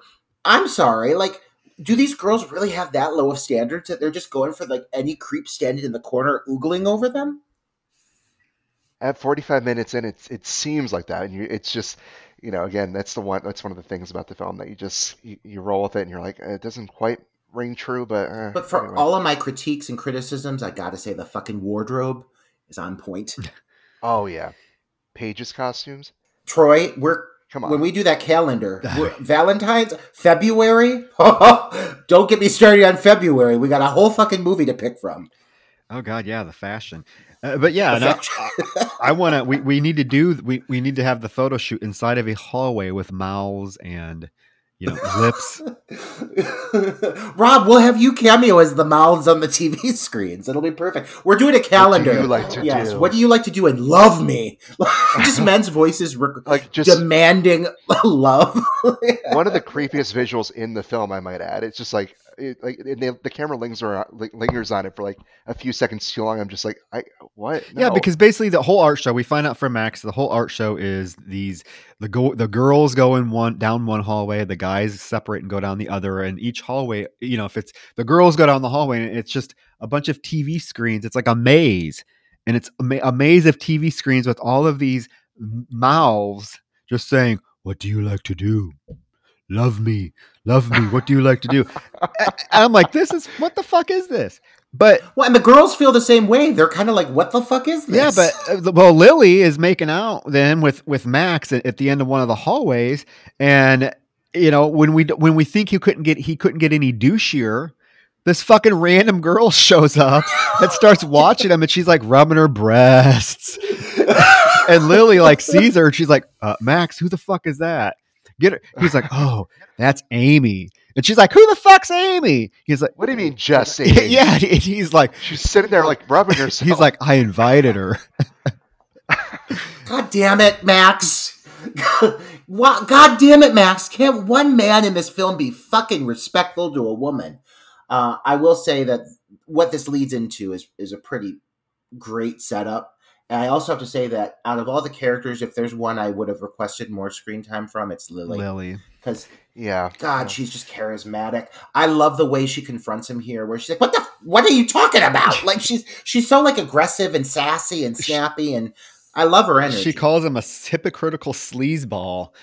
She is like, "I'm you're a hypocritical sleazeball. I'm leaving. I have to catch a flight in the morning." He's like, "Well, I guess you're not going to be my Valentine then, huh?" It's like, no, bitch, she's Ah, not. Okay. he- But but Jessica Cauffiel though, really quick, she had a great couple years. I think it was um, Urban Legends Final Cut, then this, and then Legally Blonde. If I'm And not, then- if, and then Correct. and then white chicks.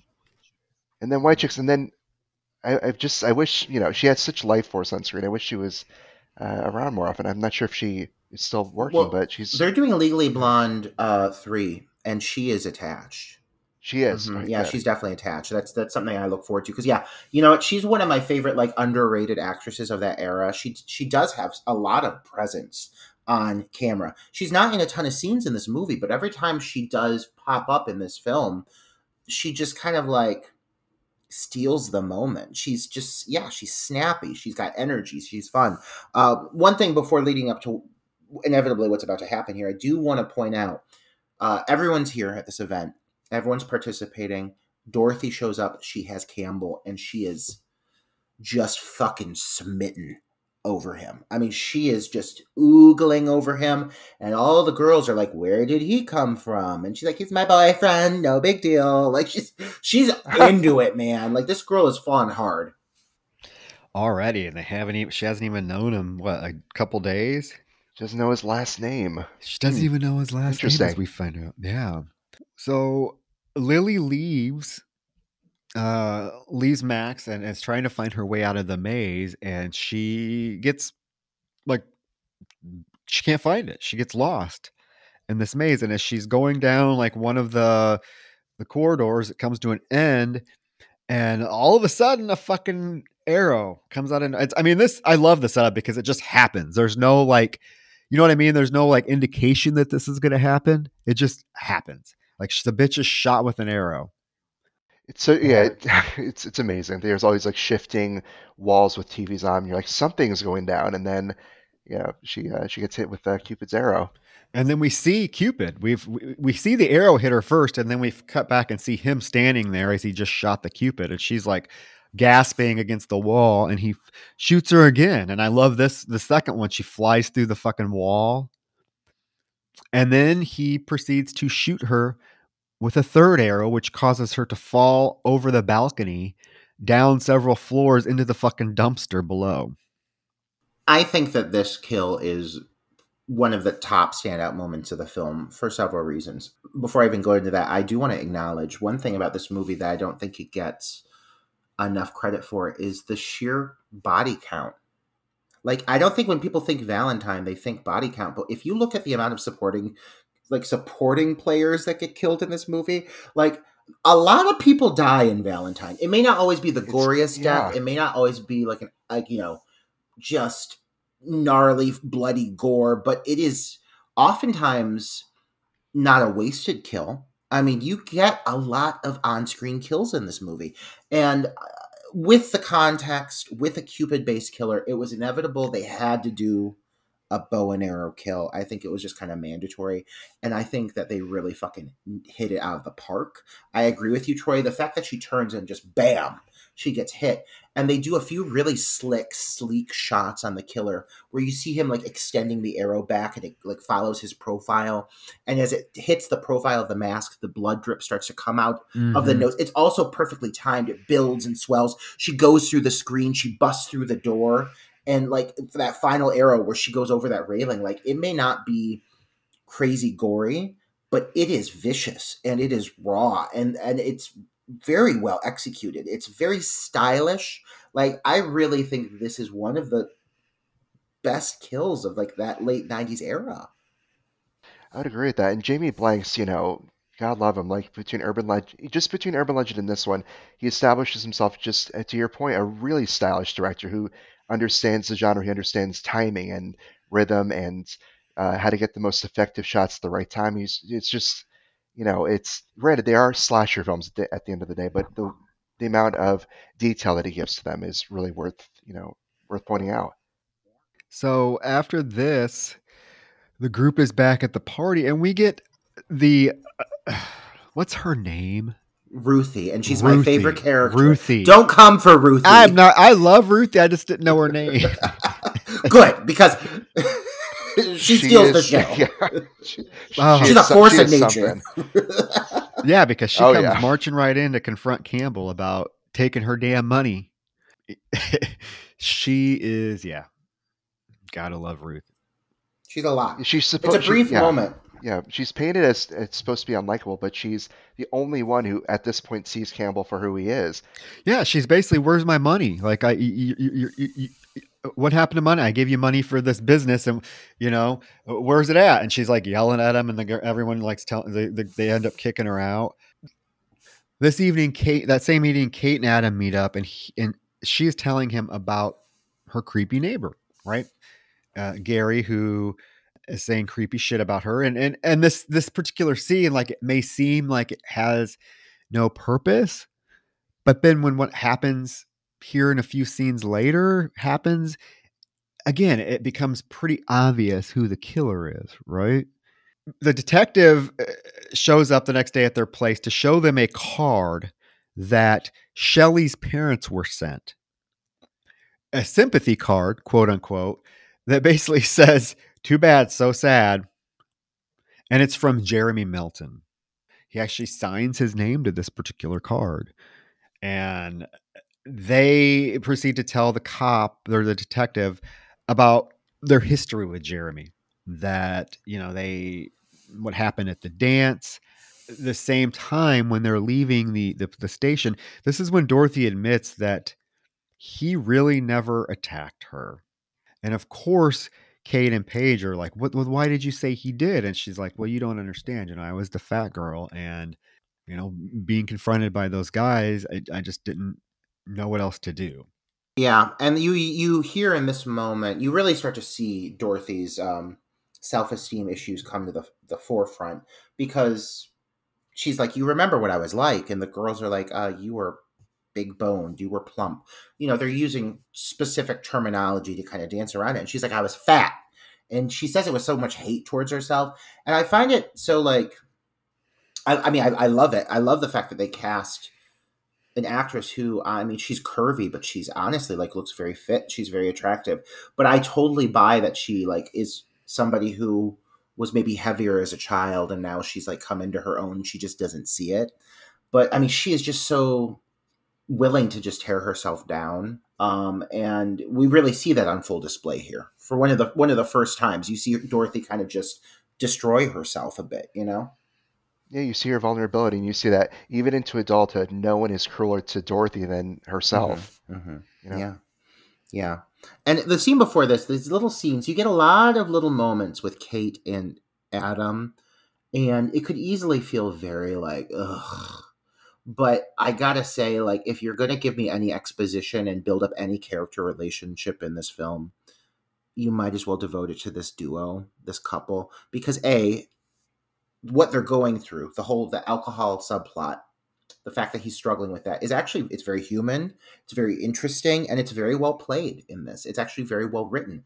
Their dialogue is actually surprisingly strong and if anything here has depth and some nuance and some texture to it it's these little moments that they share i think because they kind of just get right into it what he's dealing with what he's struggling with and how she's not willing to put up with it Exactly, she puts up strong boundaries for us, and as charming as he is, um, you know, there's a lot of darkness to his to some of his line readings, as affable as he might seem. Even when she's talking about her underwear missing, she, it might might be Gary. He's kind of giving like these, uh, you know, playful kind of smirks to her, as if like, oh, you know, it's your creepy neighbor again. But um, when you again on the second time, you really see a lot of the work that Boreanaz is doing. But I agree that the two of them are extremely charismatic, and what could be throwaway, you know, fluffy romantic scenes, there's a lot of truth in what they're doing um, not just the the actors but the, the script as well. It's it's impressive. Yeah, they play off each other pretty well. They're they're pretty believable as a as a couple. We get a scene of Kate searching for Jeremy Melton on the internet, the old old internet, but nothing comes up. He, he he's not searchable. There's no results for Jeremy Melton. Adam again, we get another scene with Adam coming in and surprising her. They were supposed to go to dinner, but she forgot. But they end up going out you know they they have a scene where they're at a at a bar right they go to a bar and he orders uh, this just kind of plays into the whole you know his alcoholism because he, she orders a corona and he orders a club soda and then she does the very polite thing i thought and mixes the the corona and orders a club soda herself thought that was a nice little touch a, a very small moment but really nicely It, placed. it goes to show that she is, you know, really trying to be supportive of him. Um, on their way home, I do like this scene too because it's it's kind of not what you would expect. Uh, He, that he walks her home and she's like, "Do you want to come up?" And he's like, "Yeah, I do, but I'm not going to because I don't want you to regret anything that might happen." Again, I thought it was a very nice little touch because most guys would be like, "Fuck yeah, I'm going to come up and get some pussy." Ooh, ooh." But no, he's he's a gentleman. Yeah, no, I agree. I, I think that they, for all of, I, I think one of the reasons that there's ever a point to not question Adam being the killer is because both the script and Boreanaz's portrayal of the dialogue is genuinely at times so likable, so respectful. He's the only guy who does seem to actually care about one of these girls and their well-being. And there are times that I I look at him in this film and I'm like, you know, if I was watching this and I I did not know the outcome, um, I could buy him not being the killer because you really want him to not be the killer. Because there's a good period of time there that he's really trying to work on himself and make this relationship happen. Well, the girls the next day are at the police station again. Uh, the detective is is revealing to them that he did find out what happened to this Jeremy Melton dude. And we find out that after this whole ordeal at the dance, he spent some time in a mental hospital. His parents ended up dying in a fire that was suspicious. And then he shows them some age progression photos of what Jeremy may look like now based on what he looked like as a kid, the only photo that they have of him. Because I do like that Kate's like, do you have any do you have any current photos of him? And he's like, uh, if we did, don't you think we'd be looking at those instead? But these uh these age progression photos that they show look nothing like any of the guys we've we've really seen. Uh, with the exception of possibly, and I think this was done on purpose, the Jason character, right? There is a there is a slight similarity between the Jason character and what these, you know, age progression photos look like. Interestingly enough, during the uh, director's commentary, there is one brief second. It's a transitional period between two of the renderings where it does look like Adam, and you're just like, Oh, oh, really? it, it's it's super quick. But um, if you watch it again, it's right in the middle of two different uh, uh, kind of possibilities in there. I love it. I love those little details, and I love that you fucking know that. Thank. This is why we have you. Thank you. the gold nuggets. Yeah, I'm gonna have to watch it again because I was watching it and I'm like, oh god, that doesn't look It's like super anybody. quick. It's got, it's like a frosted, you know, blonde kind of tips, but that that's the one. And you're just like, Okay. huh. Yeah. I did I did catch that it looks a lot like Jason. Mhm. This this movie desperately, desperately wants you as the viewer to start suspecting that it could be Jason, but it's so at times like put out there and kind of like I don't want to say forced on you as the viewer, but like they are heavily hinting like, oh, welp, uh, he's missing now. so uh, there's that element. Like the guy's missing, and if you find him, if you hear from him, if you find this Jeremy, this uh, or this Jason, this JM 2.0, whatever his name is, fucking make sure you let us know because he's our number one suspect. Like they really paint him to be like the red herring, even though your gut is going in a different direction. Um, and then I do find this whole new twist to be like one of the weaker parts of the film, um, in which the cop, the detective, who is who like, and you mentioned this earlier, but the detective who is supposed to be assisting these women, um, now he starts fucking hitting on the girls, especially you know specifically Paige, um, and it's like the, it feels like these girls are never safe.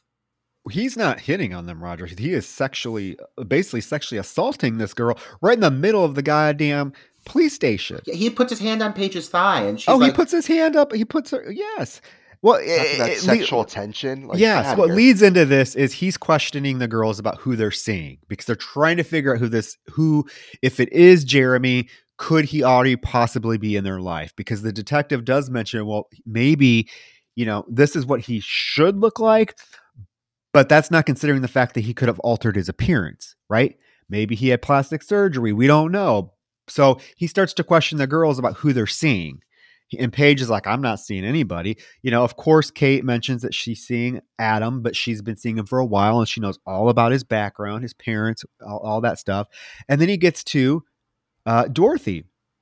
And this is where we find out that Dorothy has only known Campbell for a month and she doesn't even know his last name. And when they try to confront her about this, she gets super defensive and super bitchy, especially to Paige. She storms the fuck out. She she storms she, out. she calls Paige a slut, like basically in, in retaliation. For Yeah. that. Yeah, yeah, yeah. And so the girls leave, and as they're leaving, this is when the detective said, Paige, I'd like you to stay. She's like, Oh, okay. And you know, he sits down, and and again, you think that you know that you think he's gonna have a, a conversation with her about you know maybe he knows something that you know she might know. Uh, who knows? But he's like, so what are we gonna do about this little problem? And she's like, What problem? He's like, The tension. And she's like, The tension. He's like, Yes, the sexual tension. I'm like, Okay, this dude is old enough to be her grandfather, first of all. Um, and I didn't really get, I mean, I guess going back and watching it like the second time after this scene, I guess there is supposed to be some scenes that are supposed to be like sexual tension between the two of them, but I guess I never picked up on. just like like nothing more than just little you know she she's clearly just not having it with him and he always gives her a look and she kind of stares at him like i see what you're doing Yeah. he interprets that as her coming Well, and on to uh, him. beyond all of that, I think what they're really trying to show here is the fact that more often than not, men put women in positions where they're basically like, uh, "You, you're clearly flirting with me. You're clearly coming on to me." Like Mhm. this is a this is a tale as old as time, and I think now in 2021, after 2017, 18, the Me Too movement really kicking up, um, where women basically called this shit out out loud and pointed it out as an issue in some ways, though I do agree, Troy, that you know the, the portrayal of men is exaggerated. In a lot of ways, this movie is kind of ahead of its time. Um, the this moment where Paige does not put up with this nonsense, and she straight up says, "She's like, get your hand off me, or I am going to have to report this." You know, Paige is not a woman looking to be pushed around. I like that about her. She's a strong character. Yeah, she well, she tells him to take her hand, take his hand off her thigh, and, and he's like, "Well, where should I put it then?" And she's like, "You can put it up your ass," and and she leaves. And what's the next scene is Gary, scary Gary, is in. He's inside of Jesus Fucking- Christ. Kate's apartment, like putting on her underwear. I don't know where to fucking begin with this scene, Troy. there, I have so many questions. yeah i was like i, I go for No, it No, I just listen. Like uh, this character did not get enough screen time to merit this plot twist, this development. Uh, this came out of fucking left field. All of a sudden, a he's got access to her apartment, which that is fucking weird. But then he's putting on her panties, which I mean, what what David Boreanaz said earlier is actually quite foreboding because he makes a crack saying, "Oh, I just like to wear your panties. You know, it makes me feel sexy and feminine." Like, I'm curious if he's been watching this guy do this. Like, I want to know how much does David Boreanaz know about this guy putting on his girlfriend's panties? Because when he takes this iron to this fucker's face, there is some rage behind. oh yeah he bashes the fuck out of him just swings that iron like it's nothing like oh I'll never God. say no to an iron kill. I'll never say no to it. Yeah, so Gary is beat to death with the iron as he's trying on Kate's panties. He also gets the iron shoved against his face, oof, and then is beat to death with the iron. And this is a scene like when Kate. Okay, so after this scene, Kate comes to is getting home. She's headed to her apartment, and who happens to come out of her building but Adam. So again, you know, I think the clues are pretty strong, despite like you know them trying to paint so many red herrings. It's just like he happens to be in all the places where people are getting killed at the at, at just the right time, you know. It's kind of a cute little scene where she asks him if he has a Valentine for her, and he gives her like this little heart sucker, and then she gives him a Valentine back, which ends up being a she she takes a piece of uh, a, a old receipt and writes on the back of it that it, that she I she I O I O U T L C, so that he can get some loving whenever he wants. because she owes it to him. Oh yeah, give me one of those. Give me. I'll I'll give it to David Boreanaz. Absolutely, he looks good. He looks good on Bones. He looks he looks good to this very oh, day. Oh my god. She goes up to her apartment. Yeah, she yeah she does. She she goes up to her apartment. Paige is in there. Well, she doesn't know Paige is in there, but Paige kind of surprises her. They get a call from Dorothy, who tells them that detective uh, had stopped by her place and talked to Campbell, and Campbell can't leave. And Dorothy's kind of being a bitch. She's like, "Did you guys tell tell him, you know, what his name was?" And they're like, "No, we don't even know. Like, why would we tell him?" And she's like, "Well, he can't leave for two days, and I don't want to. I don't want to be dumped right before my party." And right after they hang up with her, Detective Vaughn calls to say, lo and behold, they picked up Jason. Jason Marquette's been picked up. Woohoo! They think he's the killer. Yeah, everything seems to be coming together for these gals, or so they think. Um, uh, after a failed attempt at sex, and then turning Dorothy down for a second time, we're starting to get some really um, awkward energy established between Dorothy and Camp, who is, if unless you're dense and cannot read his body language, it's becoming really obvious that this guy is a not sexually attracted to this poor girl, and b using her. Yeah. Yeah, she gives him yeah, because she gives him a, a, a, a nice Valentine's Day present. She gives him a watch. Um and they eh, go to have sex, but I'm assuming he didn't get he couldn't get it up, right? Yeah, I think. I, yeah, I thought he, yeah. he I, that's what I thought, but I thought you could also read it that maybe he like ejaculated too fast. But I'm gonna go with the fact that he couldn't get it up. Yeah, she looks extremely disappointed. Yeah, like because she, she's like, it's okay, and he's like, uh, I'm sorry, I'm sorry, and she's like, I'm gonna take a shower. So she goes in the shower. He comes in and gives her this necklace that has a like a gold cupid on it. And then she comes on to him again. And like you said, Roger, he is totally not interested. He's like, No, I have a meeting to go to. And he's like, I want to go to the gym before I go to this meeting. Uh, I don't know. Maybe he's maybe he's a maybe he's a homo. I don't know. But he's definitely not interested in in Dorothy. And it's not doing anything for Dorothy's self image at all. oh, it's it's so cringy. Just like how into him she is, and just how she's willing to just do everything for him, and he just clearly cannot. He, he Yeah. can't do that. This cuts to this moment where he goes down to the pool, this beautiful pool. He's in a robe, he's making a phone call.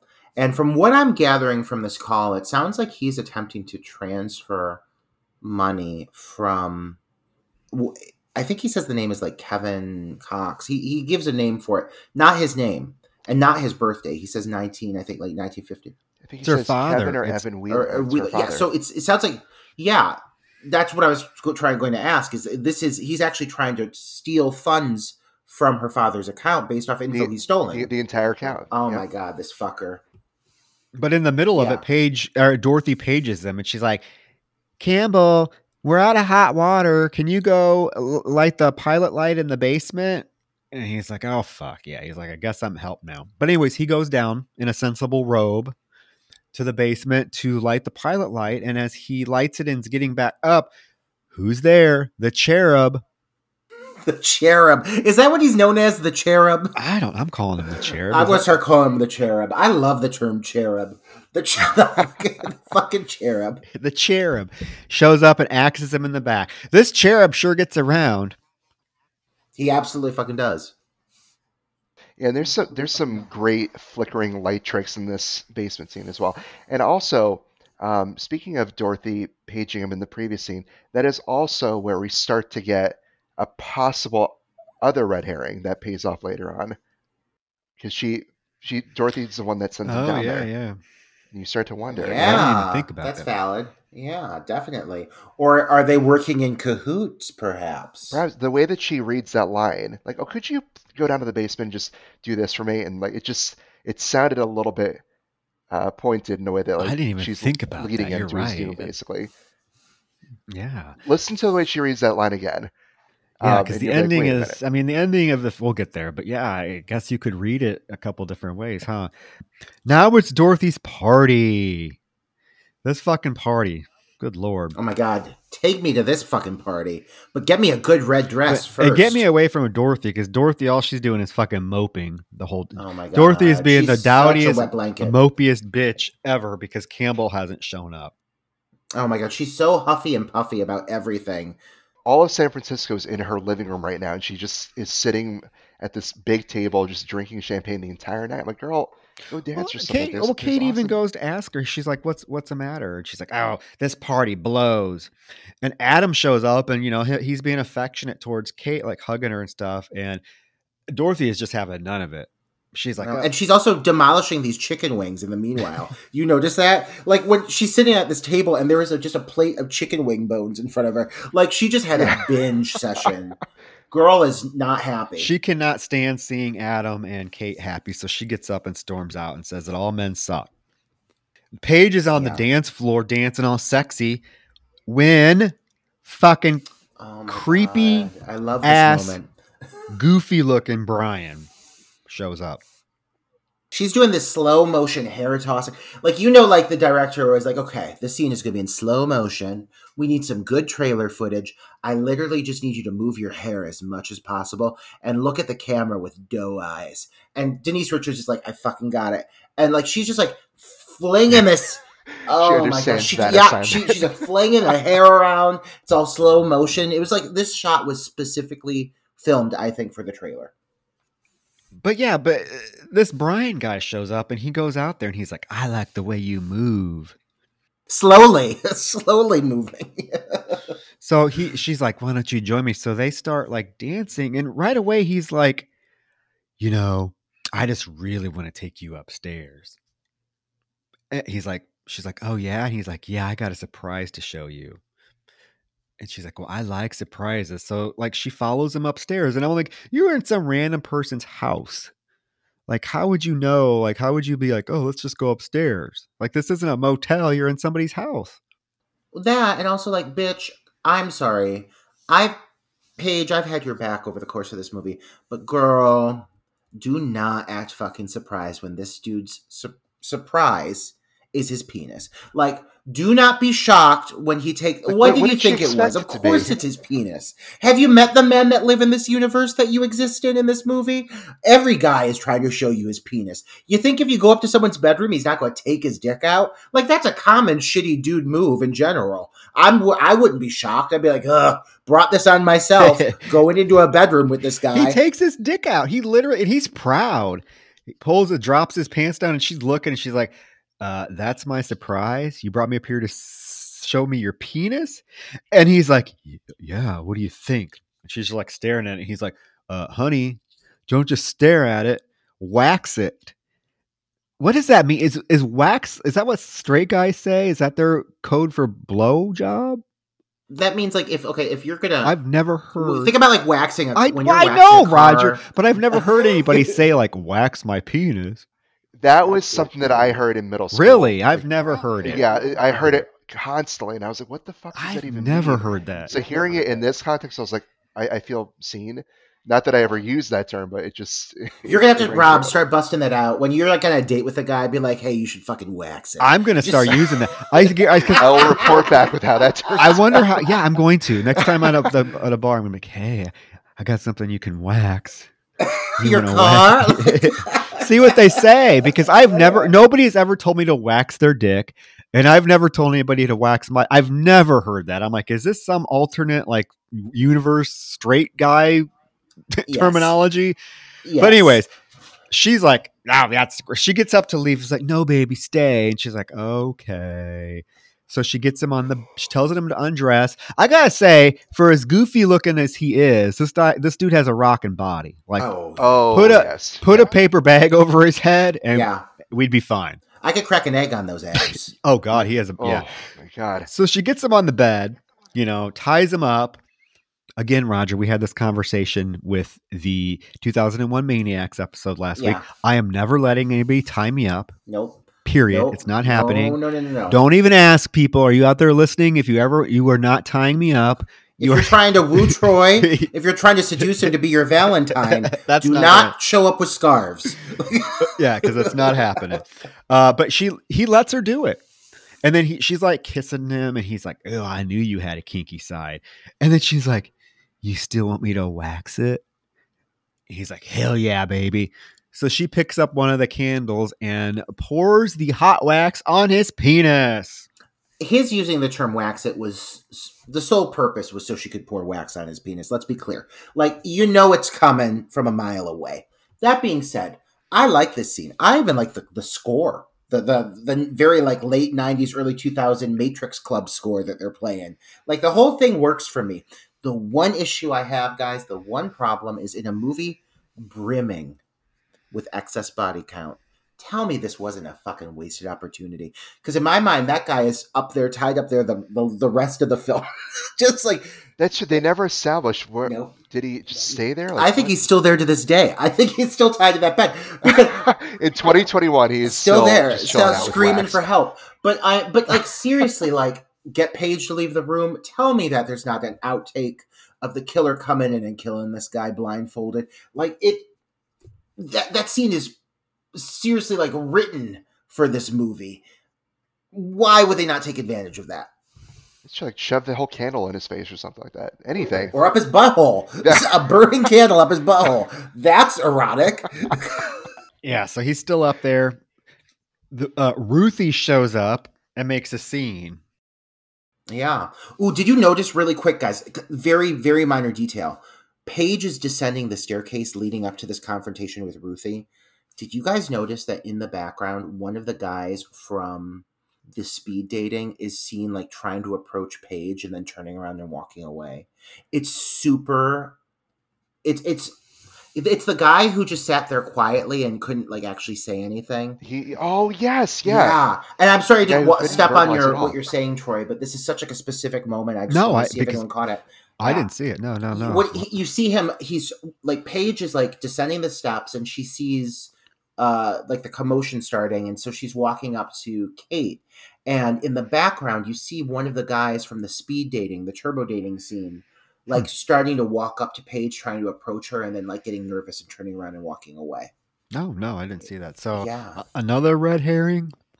They're all prowling on these women. Like I, these women cannot escape these creepy men. Yeah, but Ruthie is making a scene. She sees that uh, Dorothy's wearing the necklace that Campbell gave her, and she's like, "That's my necklace."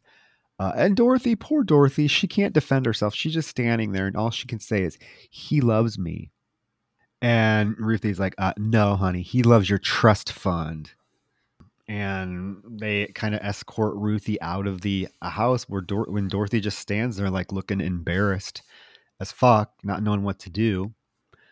If they would have just listened to this broad, I mean, yeah, she's a, she's aggressive, but like, if anything, she's really trying to help the situation.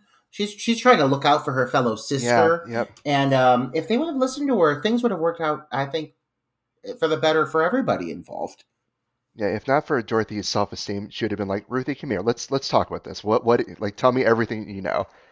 Problem solved. At this point, Paige decides she's going to go chill out, in her words, as Max approaches Kate. And he calls her sweetness multiple times and he aggressively hits on her before telling her that Lily never arrived in LA for her gig. Uh, and then he continues to try to hit on her more, but Kate is distracted by the fact that Lily never arrived in LA. So uh, she goes to seek out the girls and share this information. In the meantime, Ruthie is in Campbell's room. How she knew it was what room he was in, who knows? But she's in there going through his stuff. She finds the watch, and she takes steals the watch that uh, that Dorothy gave him for Valentine's Day. Uh, as she's trying to sneak out of the house, she just happens upon the cherub. I'm just gonna call him the cherub is dragging the body of the poor maid. What did Millie the maid do? I love it though. I love that we don't even get to like. It's not even like an off-screen kill. It's like literally he's just like dragging this dead body across a room, and Ruthie happens to walk in on it. But you know what I gotta fucking say here, man? Out of all the people in this movie, the last person I expected to get a fucking chase sequence was goddamn Ruthie. But you know what? I'm fucking here for it. I love this sequence. I love the fact that Ruthie like has a whole hiding in the sauna bit. Like it's very prolonged, way longer than anybody else's chase sequences or anything else about the finale for that matter. This finale leaves a lot to be desired. I'm going to put it out on the Oh, table. it, it does. Yeah, I agree. yeah. But this but is not for Ruthie. Ruthie gets the royal treatment here. No, it's so unexpected that that of all the characters, it's this one girl who just comes in for two scenes, super aggressive, accusatory. She's right, yes, uh, but you know, it- like you, I would expect um, Brian to get this kind of treatment sooner or something. Yeah. She has this whole bit where she's hiding in the sauna. The killer comes and looks for her, apparently doesn't spot her. Uh, she's hiding under the bench and she finds Campbell's body. So she finally she gives it a pause. She tries to make a move for it. She sees the door open and she goes to run for it. And right when she goes to move, the killer grabs her and in a very dramatic fashion throws her through a beautiful stained glass shower. yeah, slicing her face up. And he goes and grabs her, and you, you see that the, the glass of the shower door has shattered, and there's all these jagged edges at the bottom of it. And he just proceeds to grab her head and slam her neck down on the, the jagged edge of the, the glass. Yeah, it's quick, but it's actually very effective. It's quick, it's brutal. The whole lead up to it's not quick. I actually like the whole prolonged thing where she gets a yeah, you're right. She gets a little chase and She gets to hit him in the head with a pool cue, run into the sauna high. There's this we spend a lot of time with her in the sauna. She's looking at the the glass through the door of the sauna, and we see him looking in a couple times before she finally gets out. But her death scene is pretty uh, elaborate. And yeah, you're. Uh, I, I love the scene, but yeah, the, the choice to make it her. yeah, this is the kind of chase I would picture for like a second tier, like secondary female lead. This is like this is like the Sarah Michelle Gellar "I Know What You Did Last Summer" chase, like of the movie. It's the big kind of chase sequence, and it honestly lives up to expectations. It's just a strange choice to make it this random broad. It is, and it also has, I think, the one time I saw this in theaters, and it was me and like two other people. Um, the one scene that actually made me like, I actually screamed, "Oh my Christ!" I'll, ne- I'll never forget it. Is when Cupid leaves the window of the sauna and then comes right back to kind of check and make sure that no one's moving about. That part actually, for whatever reason, I almost threw like my popcorn in the air or something. Very, very effective. When he grabs her too, I'll say like when when she's running when she makes the move for the door and you know it's going to happen, but he comes off from off screen and he grabs her from behind. Like still to this day, it's it's a matter of you know it's going to happen, but it's a matter of timing because it's slow and she's waiting and she's creeping and she's trying not to make any noise. It, it they time it because you know well. she's not going to get back into that carpet again. Oh no, this this girl is this this broad is not coming back to save the day. She's not going to be around more than another scene or two. You know, this girl's going to die. At this time, a detective calls Kate and tells her that they had to let Marquette go and that they need to be on alert because he could be on his way to the party or not. Or, you know, they don't know where he's at. They don't know what he's going to do, but they didn't have enough evidence to hold him. So he is going to come himself to the party to make sure everything's okay. After this phone call, she is walking through the house and she finds Adam getting drunk. he is drinking. One of my favorite lines in this film, and it's so subtle, but it's it's the delivery of it, is he turns to her and he's obviously buzzed up and he goes, Kate, I was looking for you. And she says, What? I wasn't at the bottom of the bottle? I'm like, You bitch. She is not pleased with you. Oh, she is pissed off. And this is the moment that kind of launches into what is going to develop into like the grand finale. I mean, the finale takes place in this mansion. Let's just put it out there. And honestly, this location, as if it wasn't already awesome enough, now with the decor, like bring it the fuck on. What a what a final setting. This house is massive. Yeah, the whole this whole party sequence at this house gives me vibes of Sorority Row, the remake. You know, when they had the the, the whole party vibe of that film versus this one, it's very similar. Oh, kind of the yeah. same showdown, the same kind of emptying out of the party that happens in Sorority Row happens here, where you're just the whole party empties out and you're just left with your core characters. Uh, It just gave me that vibe. Yeah, I feel that for sure. And and this is all leading into what I would say was if there's one thing I remember from like the promotional material, um, what they really use to I would say draw in the fan base, especially the males. We are now leading up to the very notorious jacuzzi sequence with Denise Richards in this very simple, very elegant, and very sexy black two piece this bikini. She's in this goddamn jacuzzi, and I have to say that I dare say this would be, in my regard, one of the single sexiest kills of all time because Denise Richards is just sexy. She's a sexy person. She's beautiful. They could have easily made this something smutty. They could have gotten it. They could have made it a sequence where it's a girl who removes her top. They could have made it a sex scene in the jacuzzi. They could have done a lot of things with this, but instead it's just her in this fucking jacuzzi, just being sexy, just being herself, being Denise Richards. And it's sexy because it does not go over the top. It's just her and it doesn't need anything else. And I really love the setup to the sequence. Oh, it's beautiful to behold. Like, you know, the water reflecting on the ceiling. It's just, it's delicious. You want to be in there with her, Mhm. frankly. Yeah. You know, Oh yeah. us for different reasons. Yeah. then. Just just hang out with Denise Richards. Sign me up Yeah, for that. exactly. It's this looks fabulous. What the hell? She's in the hot tub and she hears a, the, the she hears a noise which is the door closing.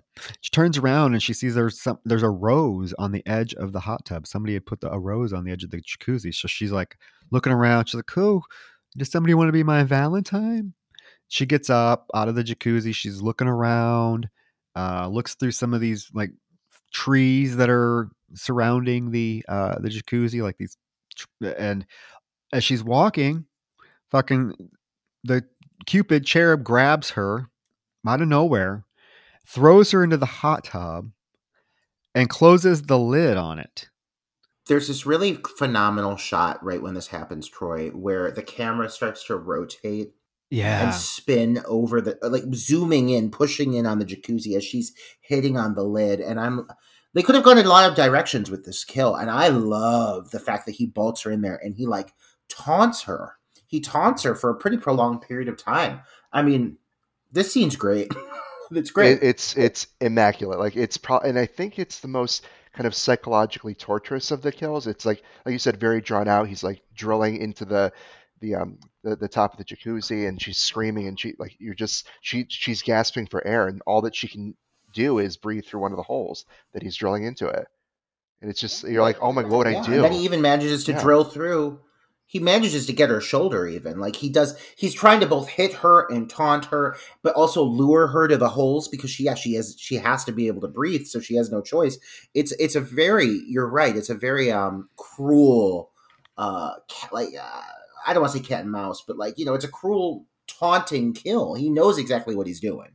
yeah this would be awful this would be a horrible horrible fate once he gets her in the shoulder with the drill bit he unlatches the lid lifts it up and throws the drill while it's plugged in into the jacuzzi which electrocutes her and uh, basically boils her alive, which is what she said at the beginning of the film to him when he asked her, Would you like to dance? And she's like, I'd rather be boiled alive. Well, there you go, bitch. You got your wish. This is the moment that uh, knocks out the power. I, I love this being the setup, this big grand kill, and boom, the power goes out. Isn't this exactly what causes the power to go out in the sorority house? Yes! Or, I'm Uh, sorry, the, the sorority row. The sor- well. Yeah, yeah. The jacuzzi. There's the, the jacuzzi death there then that causes the power to go out. Yep. Yeah, I mean, when you think about how these movies take influence, this is something that we've ran into a few times with some of the recent reviews. Sequences that are straight out of another film that you don't even think about it. But yeah, I mean, extremely similar build up to the finale. Um, and I don't want to say one does it better than the other. Honestly, I, I don't even want to compare the two. I really enjoy this build up. I don't necessarily enjoy how everything transpires after this point, but this movie is setting up for what could be a very great finale. Sets it up. It doesn't really land, but it sets it up.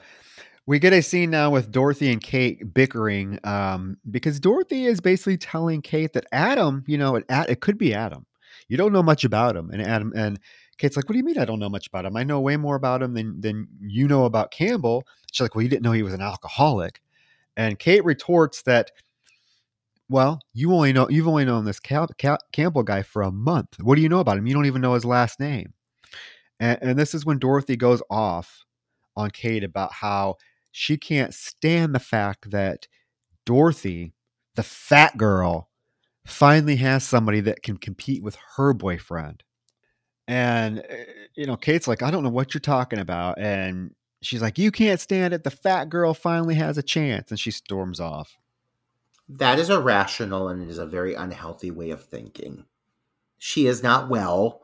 Poor Dorothy is delusional at this point. One thing I want to acknowledge is power goes out and people i mean people are fucking out nobody wants to wait for the power to come back on they literally clear out within seconds you see it's like a cut and cars are driving away and i mean what about like the party down crew that she has hired walking around with platters don't they have to clean shit up people would still be there for hours in the darkness i don't oh no they're, they're gone. gone. they're gone yeah i don't I don't buy. It. Yeah, that was one of my notes. Is I don't. This party sure cleared up yeah, I mean, they'll be back in the people want to get the fuck out of there. That party must have sucked. It sure looked good though. Uh, so yeah, Dor- Dorothy goes full yeah. cunt, storms off. It is, but I gotta say, good fucking monologue. Like, I mean, when Dorothy is huffing and puffing and angry and self-destructive, I would say that's when the performance is at its finest. I really think that she gives a really great depiction of a girl who is, like you said earlier, Rob. She's her own greatest enemy. She is the main cause of her own torment at this point. Definitely. And that's this this scene is what happens when you have even though again the script is not it's not Harold Pinter, but when you have reasonable complexity to the characters and there's just enough wrinkles in their arcs, when you have two actresses like Marley Shelton and Jessica Capshaw, you're gonna get moments like this where it's like, oh well that scene really popped with a lot of angst and a lot of emotion and layers to it and you know, it's not it's not a long or terribly involved scene, but it's it, it's a highlight of the film. There's no violence or anything in it. It's mm-hmm. just um, a lot of truthful moments between two characters who have believably known each other for decades.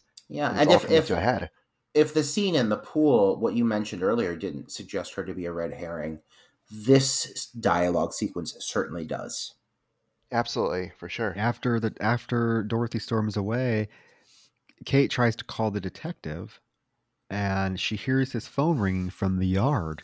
So she basically goes to follow the ringing and she finds the phone next to the pond.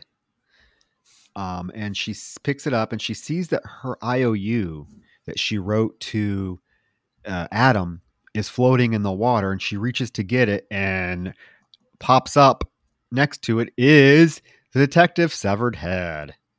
And this is the moment when she's, I think she's kind of putting two two together that Adam could be involved because why else would this IOU that she specifically gave to him be out there next to this murdered victim, right?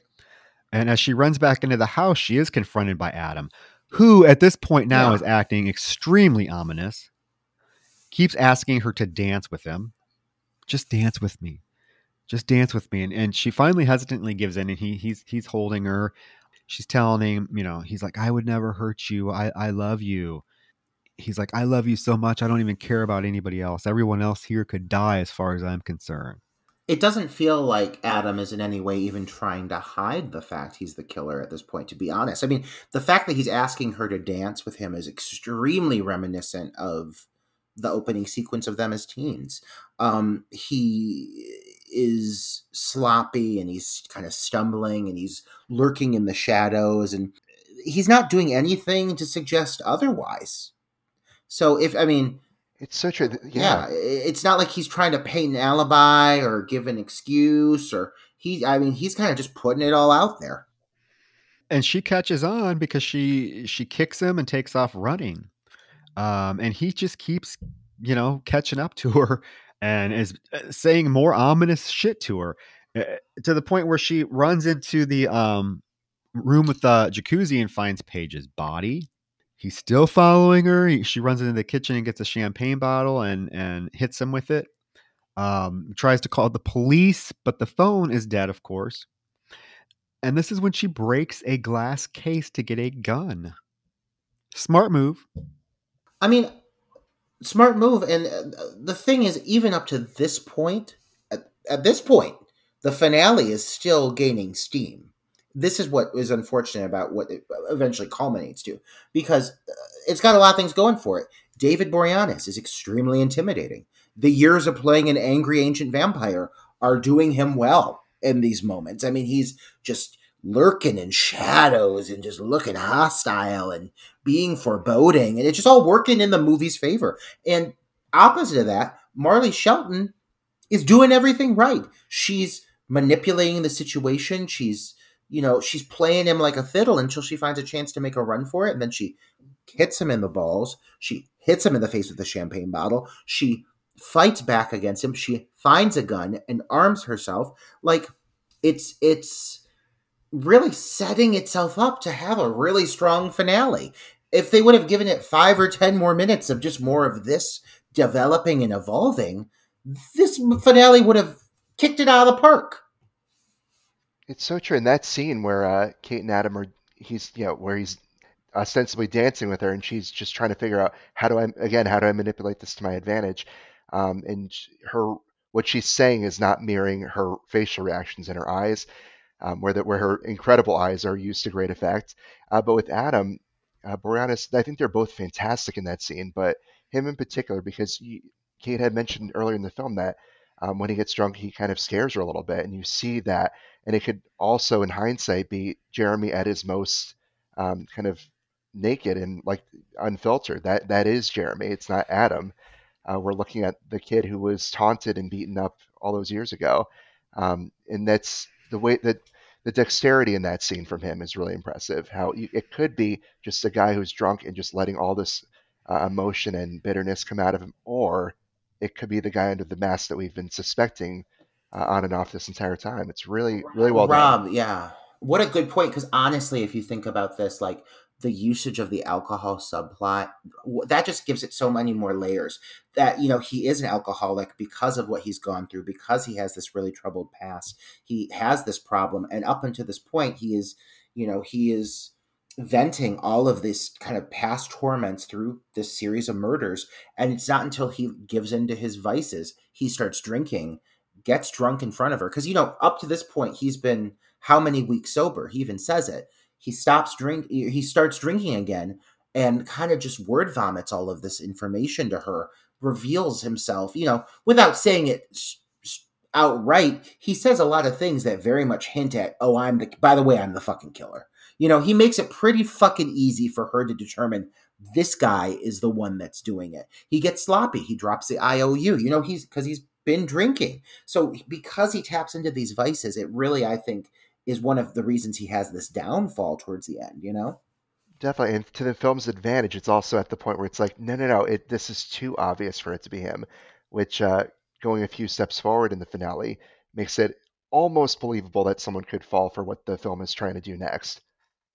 Well, what it tries to do next is is really rushed. There really is not. Yeah, you're, there's really not a satisfying climax. Once she gets the gun, she is kind of creeping around the house. She goes up the staircase, and as she gets to the top of the stairs, immediately the Cupid cherub comes out of a room and looks like it attacks her. Right, and they both fall down the flight of stairs. They're kind of knocked out for a second, and as, she's getting up, the killer sits up as well, but then it is automatically immediately shot several times in the chest by, as we see, scan up the staircase by Adam. Um, he comes down the stairs and slowly takes the cherub mask off of the killer to reveal Dorothy. Dorothy. Fucking Dorothy. A few things I want to acknowledge here already when they remove the mask there is a distinct bruise on the side of Dorothy's face. Now, Dorothy did just fall down a flight of steps. However, bruising doesn't just happen immediate. It looks as though she was punched or hit or knocked out at some point. If you look at where the character of Adam is uh, in correlation to everything happening, he is coming from the top of the staircase, same area in which Dorothy was revealed, the killer was revealed. All of this sets up for what is you know, I think most viewers of this film have come to the conclusion that the killer here in this case is actually Adam. Dorothy has been subdued or captured up to this point. He put the costume on her, and right at that very moment, he kind of unleashed her. Before she had a time to even get her bearings, she runs right into Marley fucking Shelton. They go down the staircase. She sits up. Before anything can be said or done, he shoots her. Done Um, I have heard theories that they were they are actually a duo that they are working in cahoots that it's thought that she actually is into actually in on this that they're aware of what each other are doing and the part they play. Um i do not i i think it's the the previous the the fact that it is all planned on his behalf that dorothy didn't actually have anything to do with this either way though it does lead up to a very rushed and unexpected finale moment that uh, I think happens way too soon. Yeah, he he calls the police, and then he's sitting there and he's holding Kate, um, and he, she's like, "I just don't understand how it could be Dorothy." And he gives this short little sort of monologue about how when people are angry and lonely, they can hide it so well that nobody else can can see it until it consumes them so much that they have to act out uh, and he's he's delivering it pretty kind of deadpan, and he's like, "I love you," gives her a hug, and the film basically ends on a shot of a droplet of blood hitting her on the cheek, mm-hmm. and we camera scrolls up and shows that his nose is bleeding, and the film ends. And I have to say, you know, the finale is not quite the banger that we expected at that moment. I think the final shot and just those final moments, I think it's chef's kiss. Like it's it wraps everything up, gives you just enough of a kind of a twist at the very within seconds of the credits, and you're just like, oh, it just it's shiver inducing. It's so good. Yeah, you know, I think if they would have given me five more minutes of finale moment, especially a moment with Dorothy that really seemed a bit more is she or isn't she involved? uh, something where give me a give me a Marley Shelton holding a gun between the two of them, having to make a decision. Give me something more. Well, raise the stakes. Raise the stakes a little bit. I mean, yeah, the stakes should. I, yeah. I mean, it's great. Listen, this movie, like I said, it, it has a, a special place in my heart. And even with the the somewhat flawed finale, I still fucking love it. the The finale is so close to being amazing; it just falls a little bit short of it. But it's so fucking close. Even up to the part where where Kate is rushing through like the sauna area and finds Ruthie's like body and it is like a fucking pool of blood and like the body reveals. It does everything right. It shows us all the victims. She stumbles upon all the proof. She arms herself. She's ready to fight him it just happens too quick and I really like another thing that I think this does injustice to I think Kate is overall has the potential to really be a phenomenal final girl. But then you look at this and she literally only has one moment with the mask killer and it's the final reveal. She never has a moment aside from that final shot where they fall down the staircase and Dorothy is killed. She never has a one-on-one moment with the mask killer ever. Yeah, she doesn't get a chase scene where he's chasing her or anything like that. So she doesn't even really realize that there is necessarily a masked killer until that final moment when when they tumble down the stairs together. Yeah. But in in, in hindsight, and knowing who it is, and knowing that of all the characters in the film, Kate's the one that he would not harm. I also think there's a great kind of uh, ironic poetry in uh, Jeremy setting up Dorothy to take the fall and giving her, just like she did, giving giving her absolutely no opportunity to defend her. I herself. mean that yet again, Rob. I mean you've you've had a few gold nugget points here that really I think do this movie a little bit of justice. And yeah, that fin- final moment, he does do exactly to what to Dorothy that she did to him. He sets her up and lies to make her seem as though she were the one behind everything and, and it really is a full circle moment. I mean, that is a great point and, and a very poetic point to, to bring up. And I also I will also say his his last bit of dialogue, though very obvious, very much applies to both Dorothy and himself.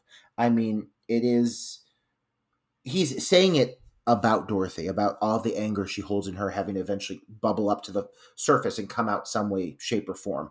But same exact fucking thing is said for Jeremy Melton after everything that happened and what he went through. It was just a matter of time. Absolutely, it's a great twist on like the uh, the killer monologue where they're explaining their motivation. In this case, he's very much using it against her, but in hindsight, it is about him completely. Yeah, yeah, You know, him and Dorothy are more alike than they'll ever know, really. yeah. Yeah, I mean, it's it gives you a lot to think about. It definitely does. It's a it's a very full circle ending. Who'd have thought that Valentine would give us a I lot know, to think but, about? like, But uh, yeah, I'm just gonna chime in, and I I don't I I don't see like I don't I'm with you, Roger. I don't think that Dorothy was involved at all. I don't know how that could be. I don't think how how Likewise, that could be a, a theory because it's doesn't make much sense why she would do this. Kill her boyfriend and then Well, and then just why it. would she Yeah. why would she team up with Jeremy Melton to begin with? You know. Um but no, I mean, I, I- think it's very obvious, like you said, Roger. You pointed out, you you can clearly see the bruise on her face. Um, she was definitely set up by him. Um, but yeah, that's that is Valentine. Yeah, man. You know, I uh, I'm shocked. I knew we were going to have a lot to talk about, but I'm actually shocked that some of these aspects, some of these points over the course of the film that we brought up or mentioned were as deep as they were. I wouldn't think of Valentine as a movie with a lot of depth or nuance to it, but there are a few aspects of, of this film, specific character plot details or you know things certain characters are going through or dealing with that actually like are rather human or uh, pretty well handled in this movie better than i remember Yeah, I I I think the movie holds up. It's slick, stylish, you know, great cast. Again, uh, I think the the men portrayed it are it, it gets a little nauseating, and I don't mean that like from the perspective of oh you shouldn't you know men shouldn't be portrayed in a negative light. I'm not saying that at all. I'm just saying like they all kind of just mesh together. There's no person there's no distinct personalities that these male characters have except they're gross sexual predators right um, but Yeah, even that can be forgiven because the movie you know has it's it's it's just fun it's a fun watch um yeah i i i enjoy it i enjoy it Yeah, I feel the same way. Like, you know, I, again, the script, it's hard to defend some of the paint by numbers aspects. It is a slasher after all, and like, you know, there's only so much you can do with the formula. Um, but as far as the casting, the production design, the direction, the the uh, the taste that Jamie Blank Jamie Blanks brings to it, and yeah, the, a lot of subtextual elements that I didn't even pick up on. And as we're speaking about it, uh, it just continues to evolve from there. Um, there's a lot more going on under the surface with this one, and uh, if you guys, if whoever's listening, if you haven't watched Valentine in a while, you know, I, I first saw it in high school, and watching it now as an adult, closer in age to the women in the film, it resonates a lot more in some ways. yeah i think that's a really really good point yeah oh yeah because I hadn't watched it for a long time either, and, and revisiting it now, I, I think it's a much more mature slasher film than what was being churned out at the time. yeah yeah i'm surprised to say that i actually come away from this viewing of valentine thinking that this is a film that has aged well over the course of the last 20 years all things considered. The way it, it approaches the females i mean sure it might be treat the men like shit yes i agree but these are strong women they're likable women they have personalities they are not going to deal with men groping them and treating them poorly and and i think it just has a yeah like you said a mature approach to the slasher formula that was maybe starting to feel a little tired or like they were treading on the same territory too much i think this was a really unique way of approaching that formula um, with a bit of a mature eye and like i said at the beginning of the film almost a feminine eye it does the females in this movie favors uh, which i appreciate and i think i come away from it with even more appreciation than i had going in Absolutely. That is something that the film certainly didn't get any credit for back in the day. Um, and I think that's, you know, revisiting, and that's why I love these kind of retrospectives. You get to see in what ways were these slashers that no one took seriously at the time, except for us. Like, we always love those things. But um, looking back at it now, what were they doing in that time that 20 years later, 30 years later, it's it makes even more sense now. And it's really impressive in that in that regard. And even the men characters, yeah, like 99.9% of them are just nauseating. Even that is a, I believe, a deliberate choice. Um, so it's it's a very it's a much more purposeful film than I think even I thought of until watching it this past week. Hell yeah. That's what I like to hear. Yeah, I get it. I get it. I get why the men are portrayed as the way they are in the film. Uh, a little ahead of its time, like because as you mentioned, Roger, you know, we we went through you know the the Me Too movement. This film came out, you know, years before that happened, and now looking at this film, you know, it could almost serve as sort of a, you know, blueprint for why that whole Me Too movement was necessary in the first mm, place. Yeah. Yeah. Right. Yeah, this is definitely a film that I would say if you're if you're a female listener of ours and you have not seen this movie, I'd like to hear the feedback from the women who who haven't who have maybe haven't visited this movie in a while or even if you're a fan of this film, if you're a female listener and you like this movie, like tell us why. I, I'd like to hear that conversation because we're a group of three gay men, and of course we we fawn over our final girls and our strong women. But for a woman who is a fan of the genre, how often do you get a film that pretty respectfully portrays the female leads, uh, chooses to go without nudity, chooses to put them in the position of more control? I think that's one thing this movie does is the women seem to have a, a better grasp on their lives and on their shit, most of the women than the men do. Uh, that's rare, I think, within this genre. So, I mean, yeah, I would love to hear some feedback from a female. Uh, if you got an opinion on it, let us know. Absolutely. We would love to hear it. You know, if, if there's something we said that struck a nerve with you, you disagree, agree, let us know that as well. But that is Valentine. Two hours, two and a half hours of Valentine. Yes. Our longest review yet, Rob. Yes. So we have, yeah. So we definitely have to thank Rob Rosato for for sticking with us, taking two and a half hours out of his busy schedule. We know you're super busy with, your, with your show and everything going on. So we have to. It's my pleasure. Thank man. you so thank you so much me for joining us. Yeah, and Rob, please, one more time. Just I know you mentioned at the beginning, but that was two and a half hours ago. Let our listeners know uh, social media platforms. What's the best platforms for them to go to? What is your usernames? What are the sites they should be looking at? Let's refresh their memory one more time before we let you go. Oh goodness! All right, so let's start. Let's see. Uh, and Instagram at Robby R O B B Y underscore horror. My professional website is RobbyHorror, all one word, dot com, and morbidlybeautiful.com, where I occasionally write retrospectives, reviews, and whatnot. And uh, yeah, uh, send me a DM. You know, I'm always down to talk horror in any regard. Yes, yes, that's what we love to hear. Amazing, amazing. Thank you so much. And guys, remember, you know, hit, give us that love on Apple Podcasts, five star rating, review.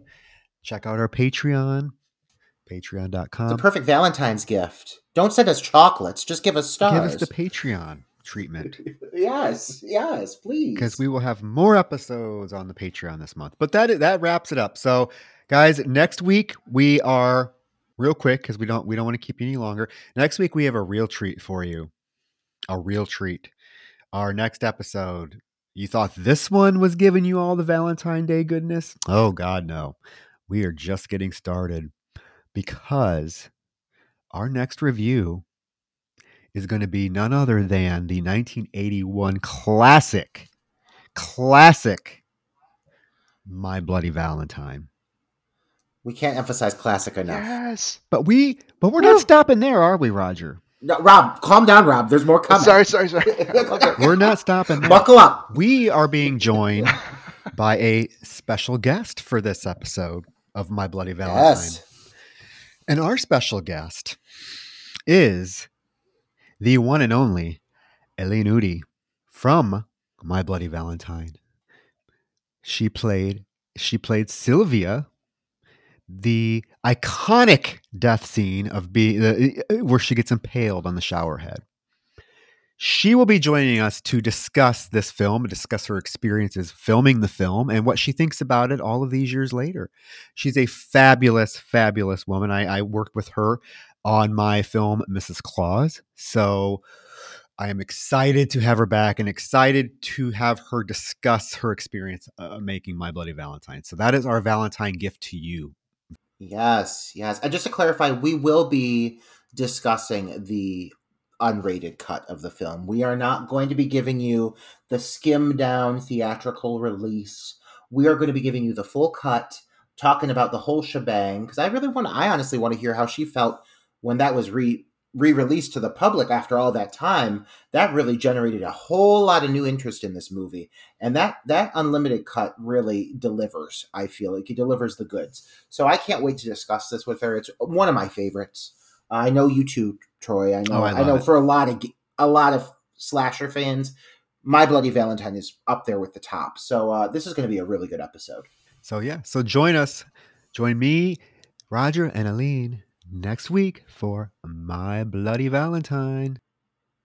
yes again rob thank you so much for joining us Thank you guys so much, and to all you listeners, happy Valentine's Happy Day. Happy Valentine's Day. Good night. bye